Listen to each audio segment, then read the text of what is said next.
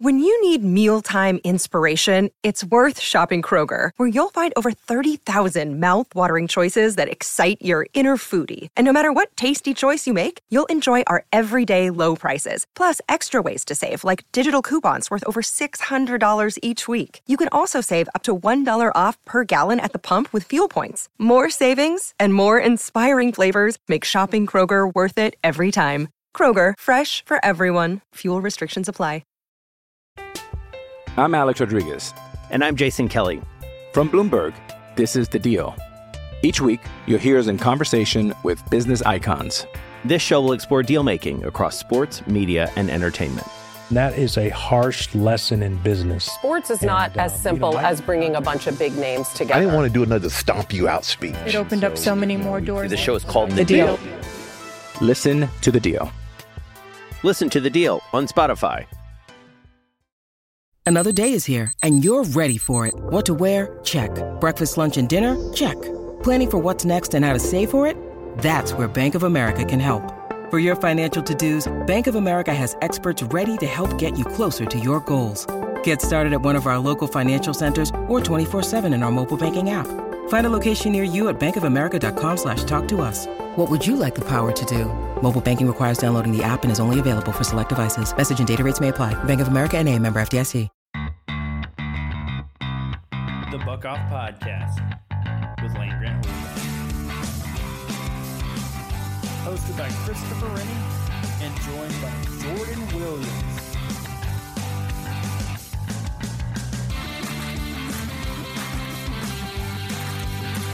Welcome in, Buckeye Nation. This is your host, Christopher Rennie, bringing you another episode of the Buck Off Podcast with Land Grant Holy Land. I'm here as always with Jordan Williams in this bye week open week. Uh, how you doing today, Jordan? Uh, how do you feel about the name? Like the argument, a lot of journalists like the term open week, but most football guys still really go back to bye week. So I heard this like for the first time today on a podcast I was listening to. I didn't know this was an argument. I don't know why it's an argument. It's just it's a bye week. Like what is what's yeah, you know, I like I don't know why why people feel like they need to change terms all the time. You know, like I feel like bye week's been such a ingrained term in college football in the NFL, and I know in the NFL they say it's different because like everyone has a bye week, but everyone in college football has an off week as well, and it serves the same purpose. Like do they call it an open week because you could still schedule a game? I don't know. That's kind of where I'm lost in this argument. I don't I don't get it. I li- I'd literally never heard of it until I was listening to a podcast today and someone had mentioned it and saying they prefer to use the term idle week or something like that. I'm just like, but what did bye week ever do to anybody? Yeah, it like, means the same thing. Like, why do we have to go and change something that doesn't even really affect anybody? It's just like a term used to say that team's not playing. Yeah. And they're not. As it's really uncomplicated, and you know the th- the best part about bye weeks is we get to kind of go back to our off season shows where we just kind of talk about whatever comes across our screen, whatever we want to talk about today, and that's kind of what we're getting into today. Uh, we've got some first half awards we're going to give out, some MVPs, some surprise players, our favorite play, most underrated Buckeyes so far. And then we're going to give out some position grades in the second half of the show. Uh, we're going to take a look at Ohio State's second half schedule and then the outlook for the Big Ten and the championship outlook. And then we'll close out the show with some keys to the second half of the season. But as we get started, uh, I just kind of wanted to get both our feelings out there on how this first half went. You know, kind of in a Ohio State sense, and then in a sense on the national landscape because we both know like this year's been absolutely wild, absolutely bananas. We saw what happened this weekend in the SEC all across the country. There's upsets everywhere. And I, I, think Ohio State's poised to make a run right now. And I kind of wanted to get your feelings on how the first half went, not only for Ohio State, but in college football in general. Yeah, I think there's a couple ways to look at it. From the fan perspective, it's like it could have been better. But honestly, I, and this is revisionist thinking because I didn't say this was going to happen. I think if you really look at the team, right, you look at all the players we lost the last two years, the Chase Youngs, you know, the Justin Fields, um, like all of the talent, all of the leadership. You look at the players who we had back who had never broken out at any point. I think this was kind of what was going to happen. And like no one predicted it because Ohio State. Um, and I, I, definitely didn't pick, pick it, like I already said, but I don't think it's surprising that they lost the game. I don't think it's surprising that they struggled. I don't think it's surprising that they, you know, got back to being Ohio State. Um, so, you know, I think from the fan perspective, you could be upset. You could prefer you know, to be undefeated and to have looked dominant from day one. Um, some people are going to be concerned about the playoffs and that kind of stuff. That stuff's already happening. And ultimately, like, you know, it's going to be very, very, very hard for them to leave a Big Ten champion out of the playoffs. And I know it's happened before, so that's fine. But typically, when it happens, there are multiple undefeated teams or there's a bigger brand. Like they're choosing Clemson over Ohio State. There's no Clemson. OU is not a bigger brand. So I think this has been the first half for me. My feelings are encouraged. Uh, the loss sucks, but I think sometimes you need to lose. And I think they learned more from that loss than they would have by being dominant um, against everyone else. I think um, but mostly, and this will show out in some of our awards, mostly I'm encouraged for the future.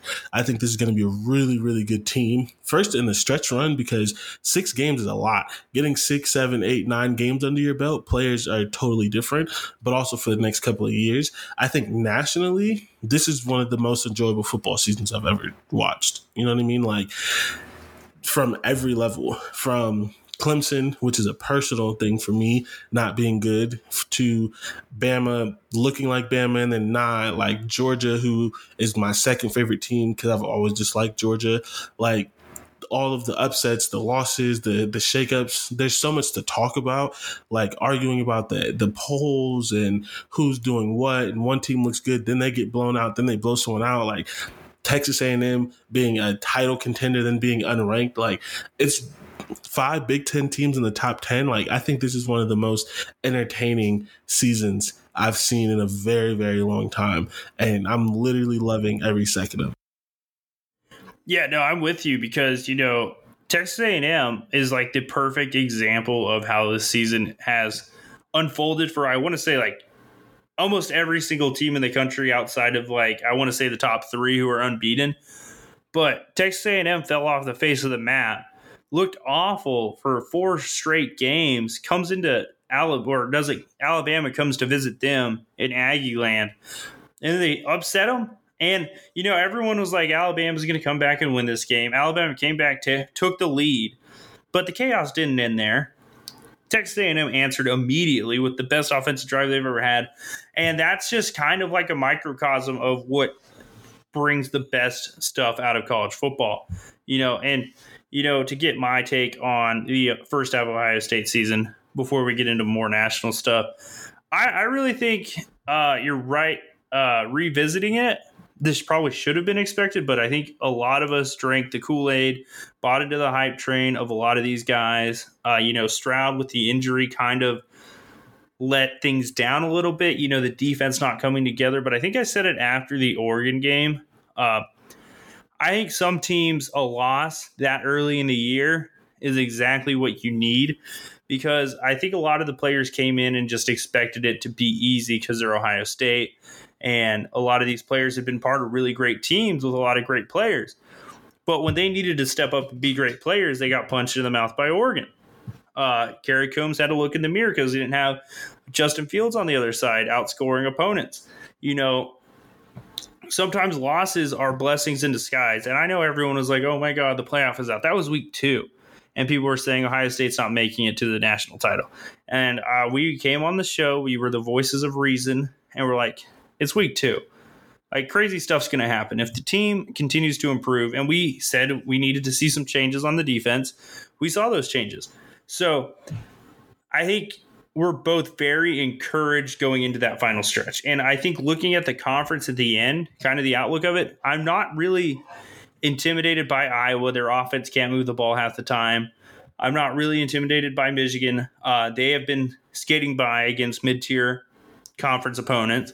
You know, Michigan State, uh, they didn't record a first down in the second half of their game against Nebraska. So they have flaws. And the only team I've seen without flaws is Ohio State the last two games. And it was against Rutgers in Maryland. But one of your biggest signs, and you say it all the time, is how do you play against Rutgers in Maryland? Do you blow them out? Do you let them hang around? And Ohio State took care of business. I, I agree 100%. Um, I just think like like okay, first of all, I said from day one that Alabama wasn't going to be that good this year. Now that's relative to Alabama. Not that good for them is like a one loss or like yeah, eleven and one's relatively like, bad for them. Yeah, or making the playoff as a four seed or missing the playoff, right? Um, so I'm happy about that. But um, there's a difference, right? There's a difference between losing in week two and losing in week six. It's just simple math. If you lose in week two, you have 10 games. You have 10 games to try to fix your issues, right? And obviously, you don't want to use the entire 10, but you have them. You lose in week six, you have six games. It's a lot less. Also, Ohio State's schedule was weird. They played two tough opponents in the beginning. Uh, that's one of the benefits to their schedule. They had some quote unquote weaker opponents to get better. Alabama, their flaws came up during the SEC schedule. I'm not saying that they're going to lose again because they're probably not, but it's a lot harder to fix those issues when you're playing in the SEC schedule or the Big Ten schedule or just conference in general than it is in week two. So, for that reason alone, Ohio State's in a better position because it's week six and they look like they fixed all their issues. They learned the mistakes. They fixed their coaching staff. They had to ask the tough questions. Maybe it was a fluke. The game didn't look like a fluke. They got dominated. But Nick Saban, a lot of people try to be mad at Nick Saban and say all this kind of stuff. But like, if you really listen to what he's talking about and like look past the like, grandpa get off my lawn he knows what he's talking about and he hasn't been happy after any of these victories and he literally said i think it was last week there's a reckoning coming and I know it's like easy to ignore him because like you're Alabama, you're beating everyone, but it's like he knew his team wasn't that good. He probably would have preferred to lose in week two or week three than week six because now he has to ask the tough questions and his players have to wake up and realize, dang, we're not just Bama. We can't just beat everyone. So looking at Ohio State's first half and the feelings, we lost, but it was a quote unquote good loss. Oregon is still ranked number nine. It's going to like something crazy is going to happen for them to not be ranked at all. So it's Alabama's is not a good loss. It's SEC bias, but like when it finally comes down to it, they lost to an unranked team with multiple yeah, losses. I like, like let's like take it out even further. Like which team has shown that they don't have a weakness. Like even Georgia against Clemson, they couldn't throw the ball. You know, like against a good defense, they couldn't pass or run. So offensively, they're challenged. You know, Iowa, we've seen it. They're terrible on offense. Cincinnati, you know, their two wins. Uh, Indiana was a good win when it happened, and then it's not really as good a win anymore. So we take a look at like the AP top 25. Like there are a ton of teams in the top 10 who aren't perfect. So that's exactly the type of year. And I'm, I'm going to go back to something you say all the time. When does Ohio State win national championships? In they, years no one expects them to every single time, which is mm-hmm. actually super frustrating as a fan. And I've almost convinced myself they're going to win it this year. Not because I believe they should, but because they shouldn't, which means they will. Because they should win it next year or the year after. And if they win next year, the year after, that's going to be the first time they've ever won a national championship when they were supposed to. Yeah. Because they weren't supposed to in 2014. They weren't supposed to in 2002. Miami was supposed to blow them out the water. They were supposed to and four and maybe seven. Those are the right years, right? And lost. Yeah. Like uh, six and like eight, but yeah, is still six and eight. Yeah, Florida and LSU like two years later. Yeah, whenever whatever the years are, like one at least one of those they should have won and didn't. Um, so yeah, I'm. Who knows what happens? I'm just gonna say this: there's only there are very few teams I wouldn't feel comfortable either picking Ohio State to beat, or I would be surprised if they lost. Um, I think Ohio State and Coastal Carolina have like the only offense in the country Georgia would struggle to solve. The difference between Ohio State and Coastal Carolina is Ohio State's full of, you know, five stars, Five stars. and Coastal Carolina is not. Yeah, and you know, we've seen like Georgia really struggle against really good offenses. So, like historically, I don't know about this year because their defense is pretty absurd, but can Georgia score 35 points if they give up 35 points? We haven't been able we haven't seen that yet. We haven't even had to see that yet. Yeah, and I literally tweeted it like, and this again, like, I want to clarify. This is not me saying that they're going to win it. I'm not there yet. I need to see them play some other people. But I literally tweeted. I said I could see Georgia keeping Ohio State 20 points under their season average and still losing. Because right now, 20 points under Ohio State's season average is like 30 points. And Georgia's not putting up 30. Even if it's 28, is Georgia putting up 30?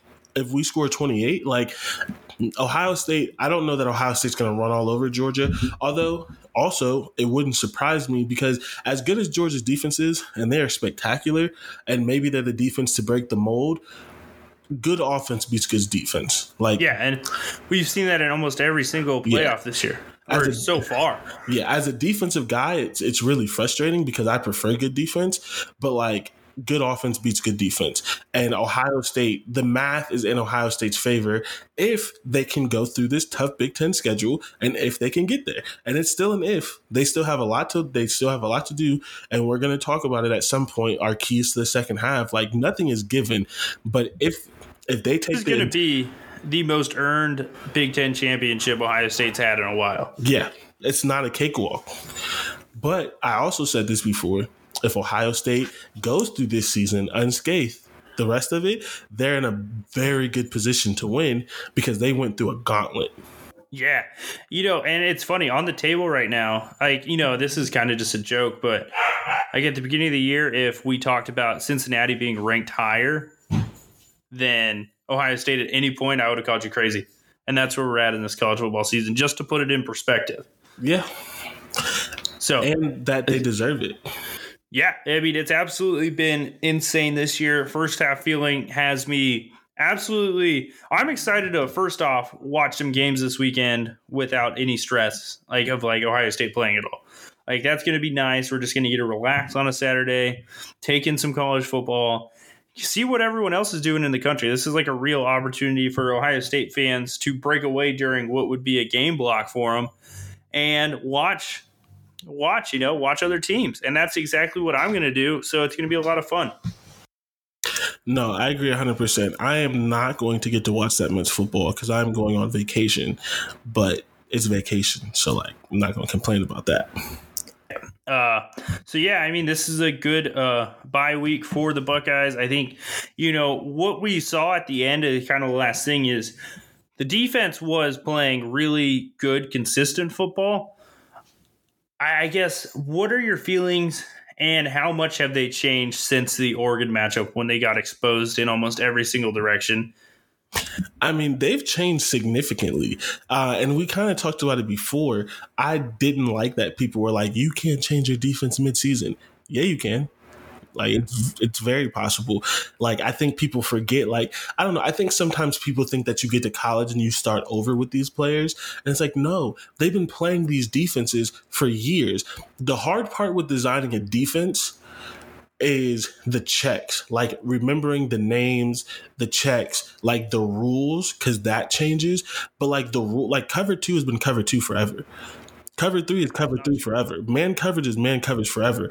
There are slight differences. Do you align inside? Do you press? What what number do you? But they didn't change that stuff. Now there is some repping it. Like you have to rep it to make sure you don't forget certain things.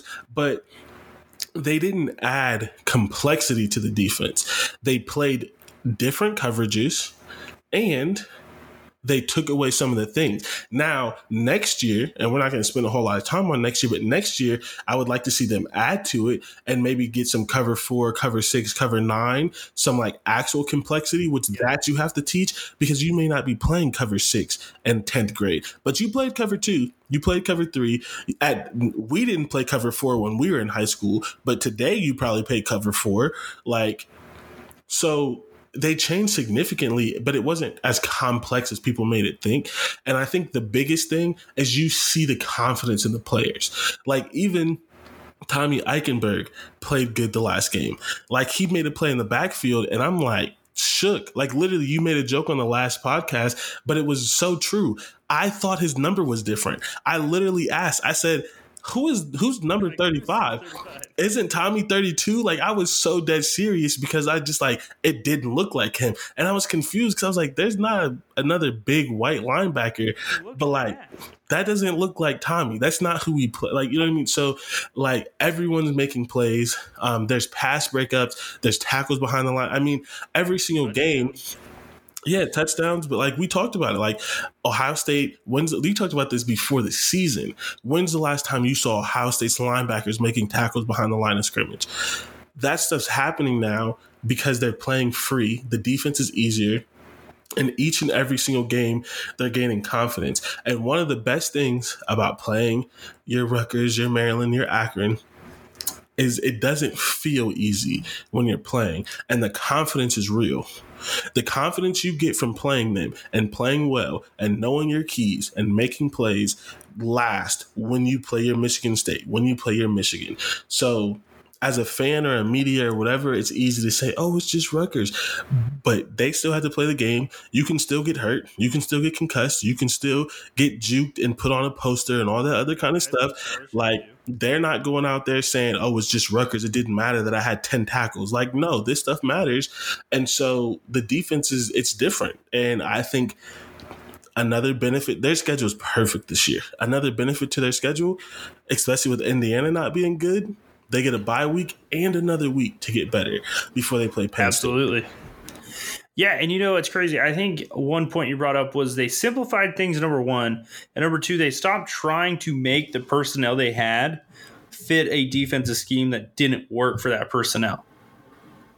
They stopped trying to put. I think Matt always says it. Our, our editor, he always says it. They tried. They kept trying to put square pegs into round holes. As simple as it was, and then every single game we watched, the first, honestly, I want to say even the third game, there were tons of players checking, uh, you know, doing stuff like tapping the helmet, you know, all those little signs to show that they're changing something.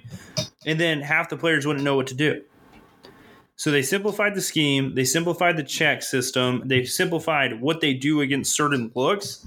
And since then, I, it's a defense I'm confident in. You know, they haven't even really added anything complex. Like you said, it's simple cover three, cover two, cover two man under. You know, these simple coverages that, you know, you just, if you have athletes like you do at Ohio State, that's all you need. It, and, you know, like you said, like if you're to beat a guy like Steve Sarkisian with Alabama's talent, you're probably to need a little bit of complexity. You're to need to throw in some wrinkles there. But, you know, by the time Ohio State takes on an offense that caliber again, it's probably not going to be in Big Ten play. So yeah, but and but that's the thing, right? We're seeing some like we like sometimes I, I feel like we're like you know like we just know like we're uh, I don't know the word for it. We're all seeing or something because we literally talked about it. You had three games. This is the game we need to see a different blitz package. What they yeah. do? They had a different blitz package. They stun it. They did stuff that we hadn't seen yet. Because you get comfortable and you get confident, and then you add on to it. They're not going to be playing the same defense against that they, against Michigan that they played against Tulsa. But also, my my biggest takeaway from the defense, my biggest the thing that I am most happy about is they watch film and they learn from it. And you yeah, see week. it because nothing has happened twice. They have struggled with in-game adjustments, which is hard, but when you're making millions of dollars, you need to be able to adjust in game. I'm not taking them off the hook for that, but they never come back the next week and get beat by the same concept. I was screaming it off the top of my head that they allowed two touchdowns to Tulsa because they didn't play bracket coverage. And what did they do last week? They played bracket coverage. They played it perfectly and it didn't and there wasn't a touchdown. Like though like and here's the thing that's a minor change like a lot of people may not know what that is. And so i tried to explain it on the podcast because it's not like a well-known thing. That's like a minor change for your coaching staff to look and be like we don't like the way we're playing man coverage. Let's change this because they're attacking it. It's easy to see when people are getting outside of you because everyone in the entire country can see that. You can fix that. You can change things but but also they're not stubborn because they could say they could have easily said that's how we play man coverage. Be better. They could have easily yeah. said that's how we defend the run. Be better. Don't let them outside of it. You're a five star instead they said nope this is not working. Switch it up. And that's what's most encouraging because i feel like especially if they can get the end game adjustment piece i feel like we're never going to see the same thing twice which means they're always getting better. Yeah and i think that is the huge aspect. They're not just like coaches they're coaching and adjusting you know adjustments. That's what separates a really good coaching staff from a great coaching staff you know. A lot of really good coaching staffs when they have all the pieces that fit for them they can make it work you know. But to be a great coaching staff you need to be able to look yourself in the mirror say hey what i like to do isn't working. What can we do to make ronnie hickman one of the best safeties slash bullets, or I guess the hybrid safety in the in the league? What can we do to make these freshman corners excel? What can we do to utilize Cam Martinez against certain teams? You know, they've looked at the mirror, they've made adjustments, they found personnel that works, and that's extremely encouraging. I, I don't think you could really be mad at how far this defense has come. And I know I say this all the time. You know, people are going to laugh and they're going to say, "Ooh, it was Rutgers. Ooh, it was Maryland." Those are both bowl. Uh, those teams are both going to be bowl eligible because I think they're going to own their West crossover opponents. And I, I, just think at the end of the day, uh, the Big Ten East might get six out of seven teams into bowl games. So that's no joke at all. I mean, which one's not going to be a bowl game? Because I'd say Indiana. I'm on the fence oh, about right now. Yeah, Everyone yeah, else is everyone else is because they all started like four and zero, oh, so they can they yeah. can they can stomach a couple Big Ten losses. Yeah, Indiana might not, but yeah, six out of. Do you know how crazy that is? Like six out of yeah. seven, like a bowl. So yeah, so it's very encouraging. It's going to be a gauntlet too. So like Ohio State's going to earn everything this year. They've already had to earn it, and you know I loved what you brought up about the small changes in bracket coverage because like in my film reviews, sometimes I like to point out really small things and Maryland last week ran a read option and they played it perfectly and they set the edge. And they had three players taking all three possible options for the play. Because you know with that modern sort of triple option where they bring the tight end across on the quick out and then they have the read option so it kind of turns into a quick triple option. Couldn't hand it off because guess who was there? Zach harrison. Guess who filled correctly to take uh Taulia Tagovailoa. Uh, Sevyn Banks filled correctly and set the edge there. And then Ronnie Hickman went with the tight end. So guess what? There was nowhere for any of them to go. Zach Harrison, uh, Sevyn Banks made a play in the backfield.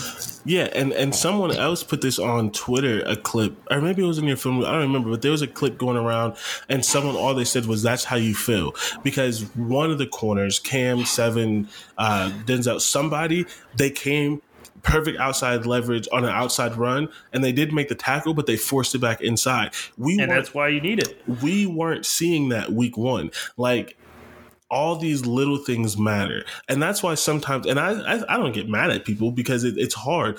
Understanding the intricacies of defense is not easy, especially if you've never played defense. So like it can be easy not to like like nerd out over the little things um but the biggest thing, and I keep saying the biggest thing, but the one thing that everyone can see is effort. And I don't think there's anyone who's complaining about effort. I don't think there's any like there's still some issues with sacks. Like it's not perfect. I think we've been like very very positive. So I like there's still some issues with the edge. We're not really getting sacks, especially because better offensive lines isn't going to let Haskell Garrett and Tyleik Williams like they're going to start double teaming them and stuff. Like people have to start winning. Like it's not all roses now, right? But things are getting even the pass rush, while it's nowhere close to where it needs to be, it's looked better. I like think they Zach got five Harris, sacks against Maryland. Did they? I think so. Oh, that's weird. I, mean, didn't, it, I didn't feel like it, but I. But I, also, like, even if it didn't feel like it, Taulia Tagovailoa never had any time to throw comfortably. No, not at all. But that's. I'm so glad you said that because that just reminded me of something. What has been Ohio State's biggest thing on defense? You're right. They did have five. They had five sacks and nine tackles for a loss. It was, I think it was their best game in the backfield, honestly, and they still had I, th- I think a lot of missed opportunities. Akron was better, but it was Akron. Yeah, yeah. Um, Ohio State's biggest issue for years has been the quarterback run. I can't think of his name, but Akron's quarterback can run. Noah Vedral can run. Talua uh, Tagovailoa can run. Nobody's gassed us in the running game, and that's nope. the other thing with sacks. Like sometimes we're not getting them because they're not good, uh, and sometimes we're not getting them because they're playing a contained rush, which is working for the first time ever because yeah, it's been for like if Chase Young didn't get to him 10 15 yards off top like he was just up the middle 10 15 yards like and that's what happens with great interior defensive line play. It's such an underrated aspect of the pass rush, especially in a contain rush. Because you know the first thing that could blow a contain rush is just the defensive tackle is just coming up the field and opening up the middle. Yeah. So there have been uh, a lot of positives for the defense uh, after a whole lot of negative. The one thing I have to say is we haven't faced a running back like uh, Mo Ibrahim, so that's going to be our biggest test. That's our next um, test. Is a really good running back. Our biggest test is really Michigan State because I think they're the best quarterback we have left, um, and they the best have, running back oh, we have left. And they have some receivers who could take the top off of defense. Yeah. It's not the best receivers. I think the best receiver is still going to be Jahan Dotson. Um, and yeah, I think Penn State's group is probably the best. Yeah, yeah. Penn State has probably has the best group. Ty Fryfogle may be the best individual wide receiver, although that doesn't matter because Michael Penix can, just can't seem to get him the ball. It, he's got you know that joke on Twitter for like the last fifteen years when a quarterback has a bad game. They put that Joe Bauserman passing chart, and there's a bunch of there's like one green circle for the completion, and there's X's all over the stands. That's been Michael Penix Jr. this year. Yeah, we're so. gonna get interceptions that game that probably aren't gonna come from good coverage. No, Denzel Burke's gonna get his second. I'm calling yeah, and, it. I need it. And yeah, I mean, we'll talk about them a little bit later in the show, but yeah, I, I think it was just a really good. I, I think the vibes for sure changed around this team. I still think you have the doom and gloom part of the fan base that still don't think this team is there yet because of who Ohio State's played. But I do think there's still too many positives to ignore. And I don't I mean, we can say it all we want. Like they didn't play any of the better teams in the conference, but wouldn't you rather have three really good games against shitty opponents where you're like, "Hey, this team did exactly what they were supposed to for 12 quarters over three weekends. Like that is exactly what I wanted. And now there's a bye week, so now you're going to get extra film to prepare for Indiana. The staff's going to get extra film to prepare for Penn State and you're going to be able to put two of the best game plans out for the season uh, over your next two games against two relatively big opponents. Yeah, and that's the thing. Like, Indiana is not having a good year. They're not a bad team, and I think people need to remember that. Indiana, like, if Michael Penix has a, a game like he was having two years ago, they could beat us. They still have players. They still have a good coach. I'm not expecting that. Um, we'll talk about that more next week when we preview the game. But yeah, so uh, Ohio State cannot rest easy at all. Uh, I would say to the fan for base, the next six games, honestly, uh, yeah. honestly, there's not an easy game left. No, I would I would say for the fan base um, who is doom and gloom. I would calm down on the doom and gloom a little bit, but you are not wrong for issuing valid concerns. Like we still do have to see it. Like there is some truth to its records in Maryland. I just think that can be overblown because they're good teams and they're on scholarship too.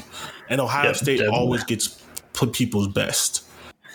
Yeah, and like we could even compare it to the Dwayne Haskins. You're like Ohio State be a way less talented Maryland team on a last second play that Maryland had. So uh, just let that one sink in. uh, I, I think we're going to move forward here. Uh, so today was the weekly presser. It's Tuesday when we're recording, as Jordan's going out of town tomorrow. But uh, we're going to time travel back to Friday when you guys are listening. Uh, Kerry Coombs, uh, Combs, sorry, God, I, we always do that. Uh, Kerry Combs uh, had a presser today, and he talked about the challenges of getting, uh, we're going to call it a demotion in season, and what it means to still what he had to bring and what he's done to get through it. We both listened to it. If you guys haven't, there's clips going around the internet. Go check it out. Again, if you haven't, it, it made me buy back in on a lot of parts of Combs that you don't get to see because when you're thinking of coordinators, all you really think about is the production on the field. And that's the most important. But I, I think at the end of the day, like we talked about for the whole first half of the show, after the Oregon game, everybody had to look themselves in the mirror. I think Combs has a chance, and we won't get to see it because he's not calling the plays anymore, to earn enough respect in the locker room among the coaches to maintain his role in a co category. And I know you've been disagreeing with that, but I think there's just a lot of stuff he provides, especially from, and it just sucks because we aren't there. We don't get one of those stupid TV shows that Michigan does where we get to see all the coaches and a lot of the player relationships but there's just importance to that. And, you know, Matt Barnes, it's like what we said Greg Mattison, Jeff Hafley. You need an older coach, you need a younger coach who kind of understands the strategic modern game. Yeah. Um, I'm still not with the co, but I understand exactly what you're saying. I do think he made a great point, whatever he does. Like, you know, behind the curtain, there are people talking in our chat about thinking that the way he talked, they made it seem like he was leaving, which I could see that. Um, regardless of what happened, I think he showed a lot about himself. And I think he showed why players like him. Um, I think he showed why everyone likes him. Honestly, he's like, a genuine he's a, dude. Honestly, yeah. And I think he was right. Like, like that's a lesson a lot of people need to to have. Like, and essentially, like, I don't want like he's gonna say it much better than me. I think you need to find it. I definitely retweeted it if you follow me on Twitter. But essentially, he was just saying like, I'm telling all of these kids when things bad things happen to them that it's going to be okay and to trust the process and trust the brotherhood. And he's like if when one bad thing happens to me if i don't do what i've been telling them to do all of these years in my career then i'm a liar. Yeah and that was honestly it was really moving. Like his message was hey like like i got kicked down. I'm still here. I'm showing up to work. I'm helping. And you know what? Like we've seen this kind of in the team, like guys like Marcus Williamson showing up. You know, guys like you know some of these older guys who would have wanted more significant roles, who could have gone elsewhere, sticking through with it, and now they're delivering. Like you know, we give a lot of like I don't want to say hate, but like we discount a lot of the defensive ends. We discount guys like Javontae Jean Baptiste. We discount guys like Tyler Friday. I know he's injured, but you know, those types of names who aren't guys who have produced. But those are the guys who make the biggest difference in games that matter. Because everyone's going to scheme for an elite pass rusher, everyone's going to scheme for an elite linebacker. But it's those guys in the program that don't quit, that stick it out, who understand the culture, who understand being a Buckeye, and you know, culture stuff, I, it's not stuff we get to see every day. You know, you were in football locker rooms, we were in football locker rooms. A lot of our audience who listens to this show are we're probably in some form of a football locker room, whether it be youth football or high school or even the college level. Culture is built every single day. And I think Kerry Combs is a great culture guy. And that's why I think the joke you made in the chat, head coach of Bowling Green, Kerry Combs. Like he gives head that whole interview gave head coach energy. No, that wasn't a joke. yeah, yeah. yeah. I mean, Bowling, Bowling Green will need a new head coach after this year. They are. T- I can I cannot claim that this is my idea. I feel like maybe it came from four to six with A and B or a different podcast that I was listening to. Someone, not the Bowling Green part, that was me, but someone said that there's a good chance that Kerry Combs is a head coach of a of a group of five school because he because it's about culture. Yeah, and we saw Schiano, man. Like his defense was not great when he left, but it's a different job And I, I just gained a lot of respect for him. You know, I think there's a lot of stuff when you're you know, shooting shots at a guy when he's down. Like, you know, we weren't mean to Kerry Combs, but we did say we expected more. Your, your whole thing was like, I don't ever want to see a man get fired because it's tough, especially in the coaching profession. But like at the end of the day, like there's a reason this guy got this job. And we saw that. He's very good at connecting with people. I, I bet you every journalist in that room was like, wow. And you saw it with their tweets. They're like, I saw one tweet today is like, we just got the full Kerry Combs experience. Like, that is how impactful he is on people. And like I tell you all the time, if keeping Kerry Combs on staff means we get Sonny Styles, pay the man.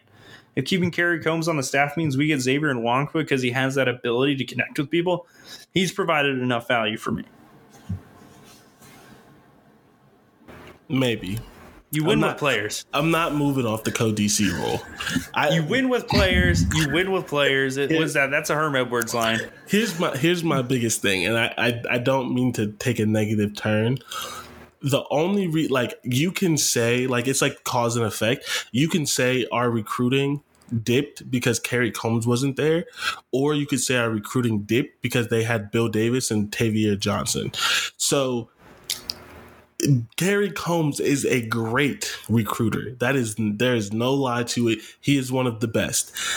But he is not the only recruiter. There are other people who are better at the other parts of the job who could get some of those same players. Also, I just think at Ohio State, the coach doesn't matter as much. Like like Brian Hartline is the difference between four four star wide receivers and two four. It's a difference between four five star wide receivers and two five star wide receivers. And hey, I'm never going to complain about that, but only three of them are on the field at the same time. So, like, I don't mean to say that negatively. I would much rather have the five five stars, but when you're at a program like Ohio State, coaching only makes so much difference because it's Ohio State it's the NFL, it's the national championship, it's every it's the brand, it's the social media reach. Like one less player, like Kerry Combs getting you the the 99th player and the new guy getting you the 112th is not that big of a difference if that guy is significantly better in other things. So that's why I won't budge off the co DC because he wasn't a good DC. So I'm not giving him the co DC off of just being a good coordinator. I think there needs to be a different or more drastic change, but I am 100% for keeping him on the staff. My thing is, which is funny, yeah.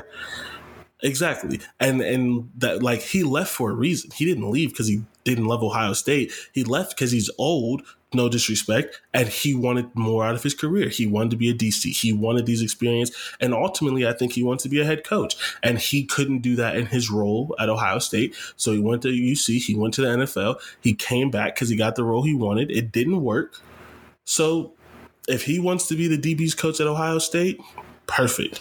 We could use another. Um, Coach Johnson. We could use a legend who just wants to coach his position and recruit and be a Buckeye. But if he doesn't want to do that, there's somebody else. That's my stance. Yeah, I mean it's a fair stance. I, I think. Uh, I mean it sucks because we don't really even know the extent of his role anymore. So we don't even know how big of an impact he has on the game planning, on the play to play stuff.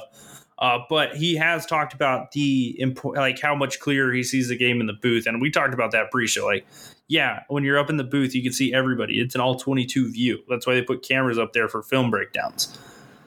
Like, you get to see substitutions better. You get to see you get to see it more and less from you get to see it more from a schematic standpoint and less from an emotional standpoint. And that's that's huge with with having a veteran voice up there. So I think it was funny. I mean, he made a joke. He misses hugging the players on the field. Uh, he gets to hug Kevin Wilson still. I'm excited. I think I think his energy is what's like getting me really excited for the second half because I think this coaching staff's bought in. I think they've realized they've got a special group here, even though it's young. And I think they want to show the world. And you know what they always say? It's Ohio against the world. It's Kerry Combs versus all of us.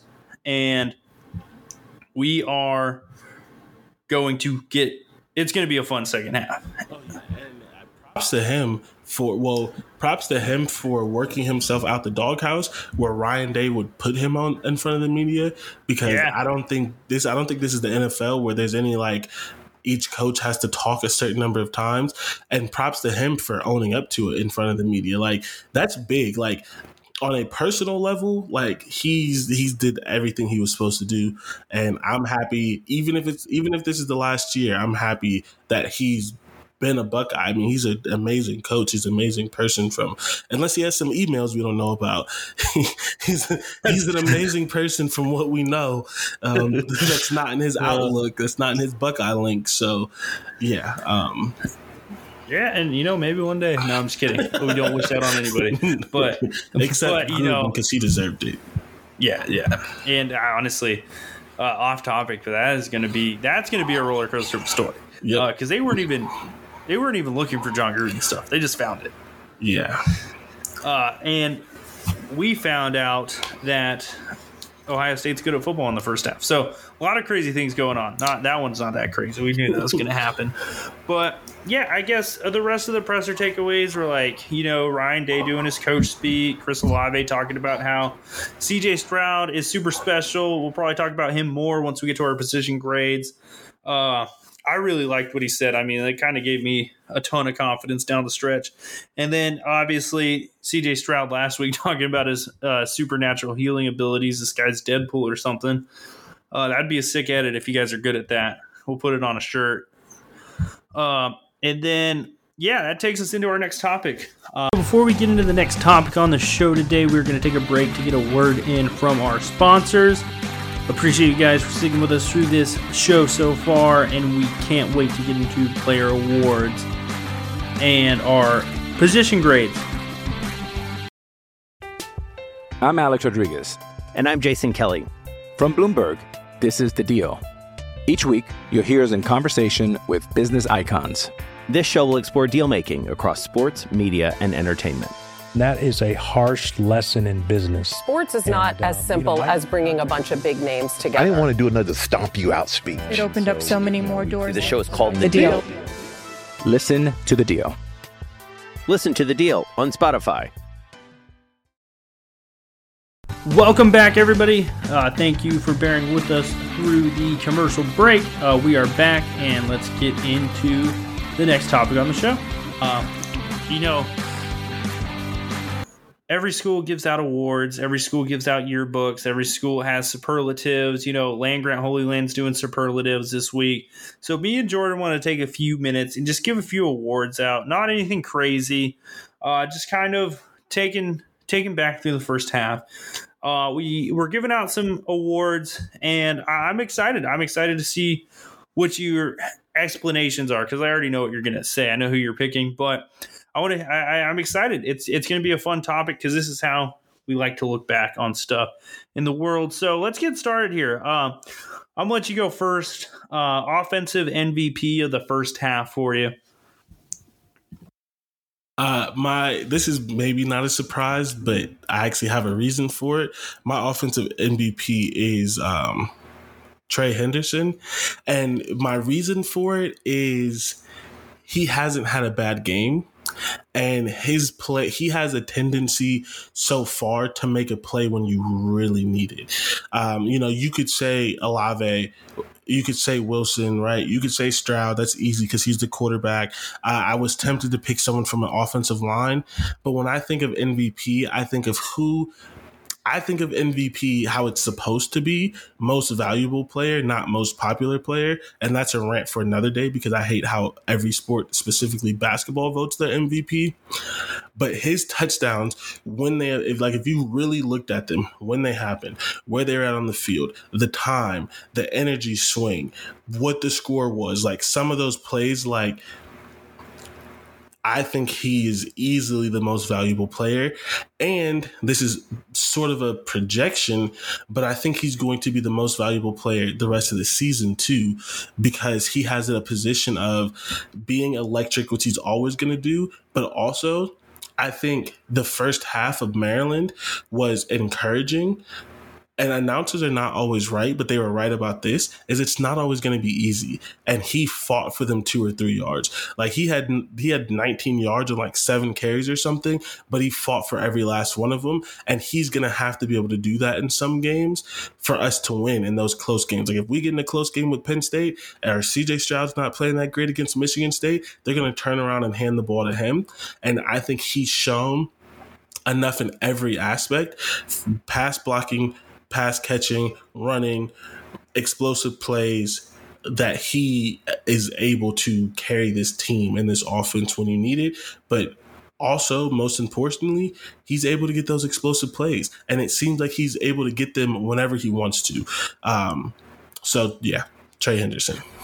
Yeah, I think that uh, you're right about it being very on brand for you. I think you're you, you love running backs. I, you're yeah. a linebacker, so that's kind of weird, but you love running backs. I played both but though, so I, I, think the funnest thing about Henderson was shown in that Maryland game because even when he wasn't getting it done on the ground per se, you know, like you said, he grinded out a lot of yards. Well, not a lot of yards, but he grinded out every yard and then they'd hit him on a wheel route. And there's not a linebacker who's going to stay with him in pass coverage.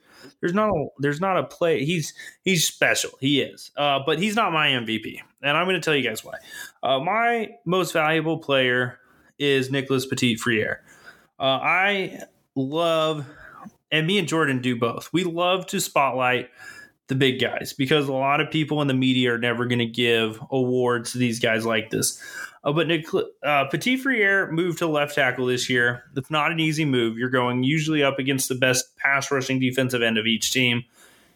And he was tasked with protecting a first time starter at quarterback. I think he's done an exceptional job. I think he's been, without a doubt, the most consistent and best offensive lineman. And I think at the end of the day, he's been an absolute tone setter for the offense. And you know, looking at a lot of my film reviews, almost every single time Stroud has had a big play, er, he's eating someone alive. You know, anytime there's a big play in the run game to his side, he is eating someone alive.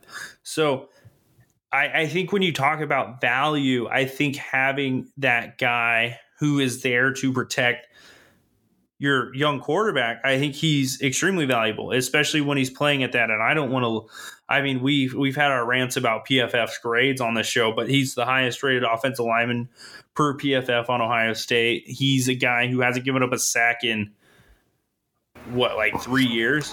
Yeah, I think has he ever given up a sack? I don't think he's given up a career sack yet. So, like, I don't think there's anything more valuable than that, especially when you've got a young quarterback.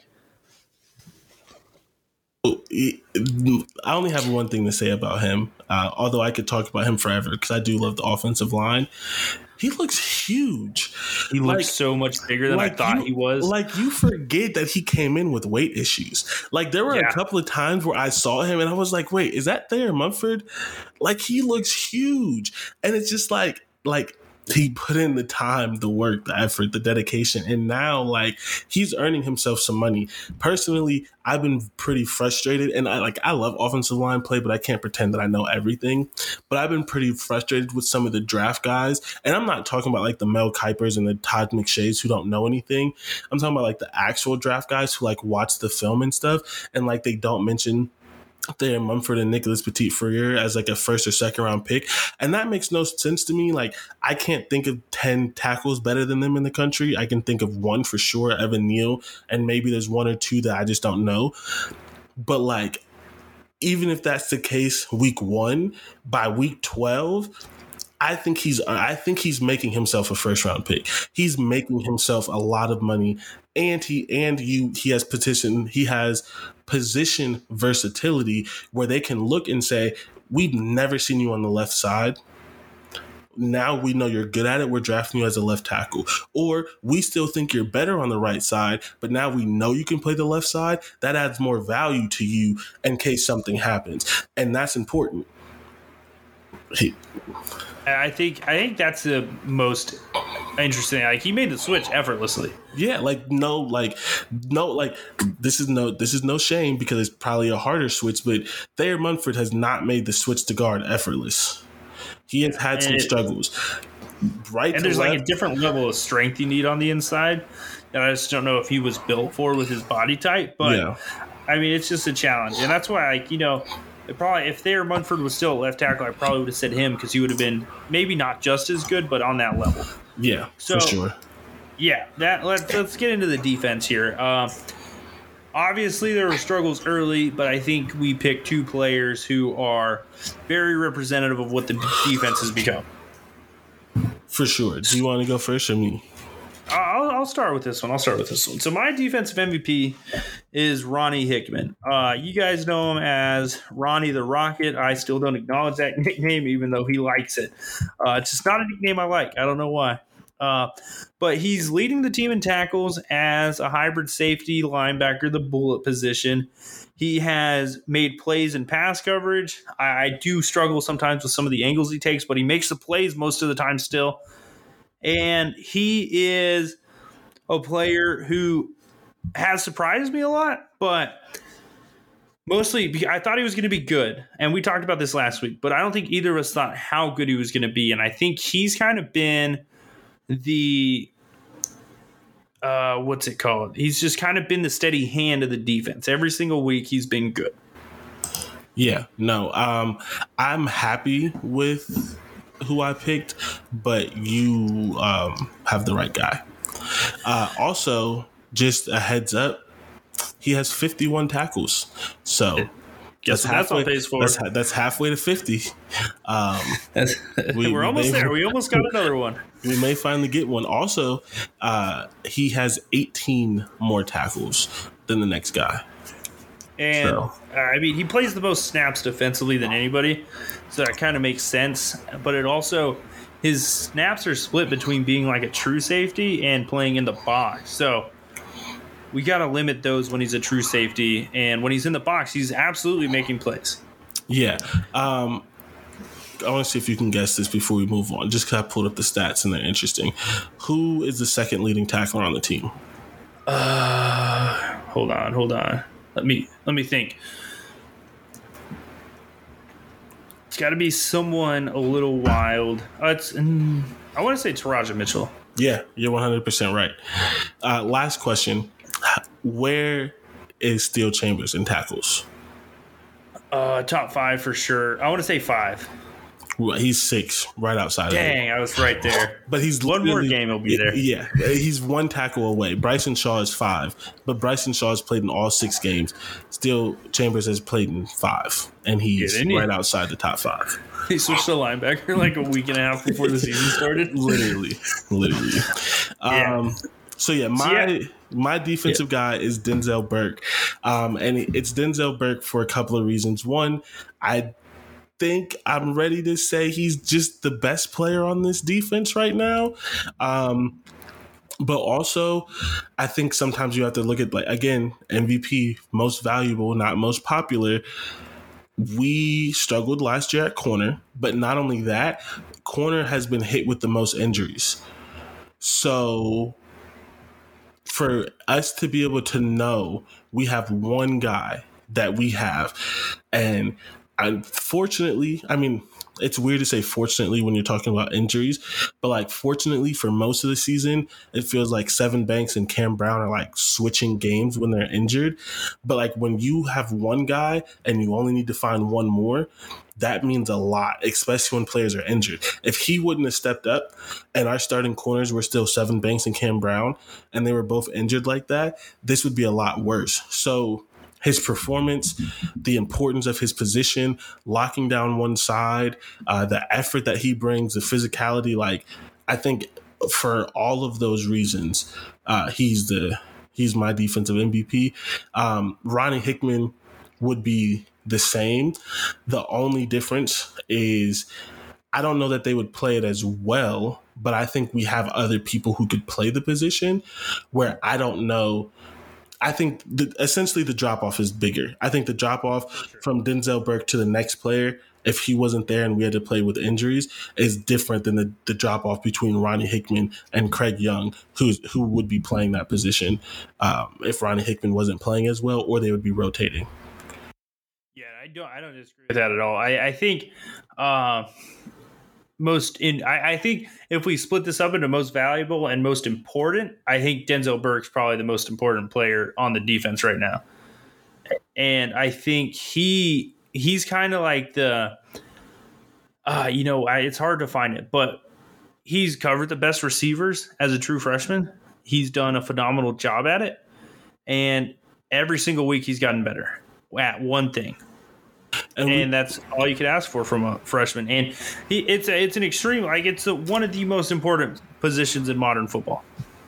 No, for sure. And we talked about it in the recap. You didn't hear his name at all in the last game. And for corners, unless it's a big pass breakup or it's an interception, you don't want to hear their name because nine out of 10 times it's a holding, it's a defensive pass interference, or they got cooked and allowed yeah. a touchdown. That means, honestly, it felt like Taulia didn't even look his way. And he shouldn't have. yeah, I wouldn't have. Uh, but yeah, that takes us into our biggest surprises on both sides of the ball. Uh, we forgot to write down our offensive ones, so we're going to start with defense. Um, you want to get started on this one, or you want me to go? Um, my biggest surprise is Steele Chambers. Um, I knew that he should have been a linebacker his entire career, but just because you know they should be a linebacker doesn't mean they're going to be good. And not only does he look good, he looks special.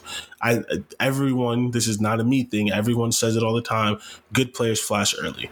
Think about every think Chris Olave flashed early, Garrett Wilson flashed early. Um, like any good um, Nick Bosa, uh, Joey Bosa, Chase Young flashed early. Every great player. This is not even a this is not even an Ohio State thing.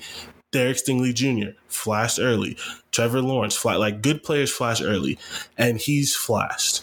And I think he is going to be spectacular. I think he has a chance to make himself a very high draft pick, especially if he doesn't get like I don't want to say greedy because money is money, but if he if he sticks this out and plays two years, so that he gets three four years at the position, first round pick. I could see Without it. Without a doubt. I think you know I think this is kind of one of those things we bring up occasionally, but I don't think enough people have brought it up. When Steele Chambers was recruited and he got here, uh, there were a ton of linebackers in the linebacker room. Think Tuf Borland, Pete Werner, uh, Malik Harrison, uh, K'Vaughan Pope, Dallas Gant, just a list like nine to 10 names in that room. Uh, in the running back room, all they had was J.K. Dobbins. So think about that. Like it's completely switched over. And once there was no depth there, uh, he was not going to play at running back once we saw TreVeyon Henderson and Miyan Williams pop because they had at least two to three years left. So like, yes, he probably should have been a linebacker the whole time, but I kind of understand why he chose running back when he first got there. Yeah, they needed him. There was nobody they there. Yeah, there was zero depth at running. He got real snaps his first year at Ohio State at running back. So that's kind of crazy. He got injured, right? That's what happened. Yeah. Uh, or is that Marcus now, Crowley? Or did both of them get injured? Both have battled injuries throughout their yeah. time at Ohio State. And but now he's he's at a perfect fit. Yeah. I, I, think he came in at a time they needed him to. You know, with Palaie Gaoteote being a little banged up early as he tried to get into the swing of things, like it it it added the needed depth that they didn't have. It brought a different body type. It brought a different type of athlete to the position that they didn't have, and it's been working flawlessly almost. Yeah, for sure. And that's the thing. Like he, someone asked him in an interview. He was like, has the transition be, been as easy as you make it look? And he said, not even close. He's going to get better.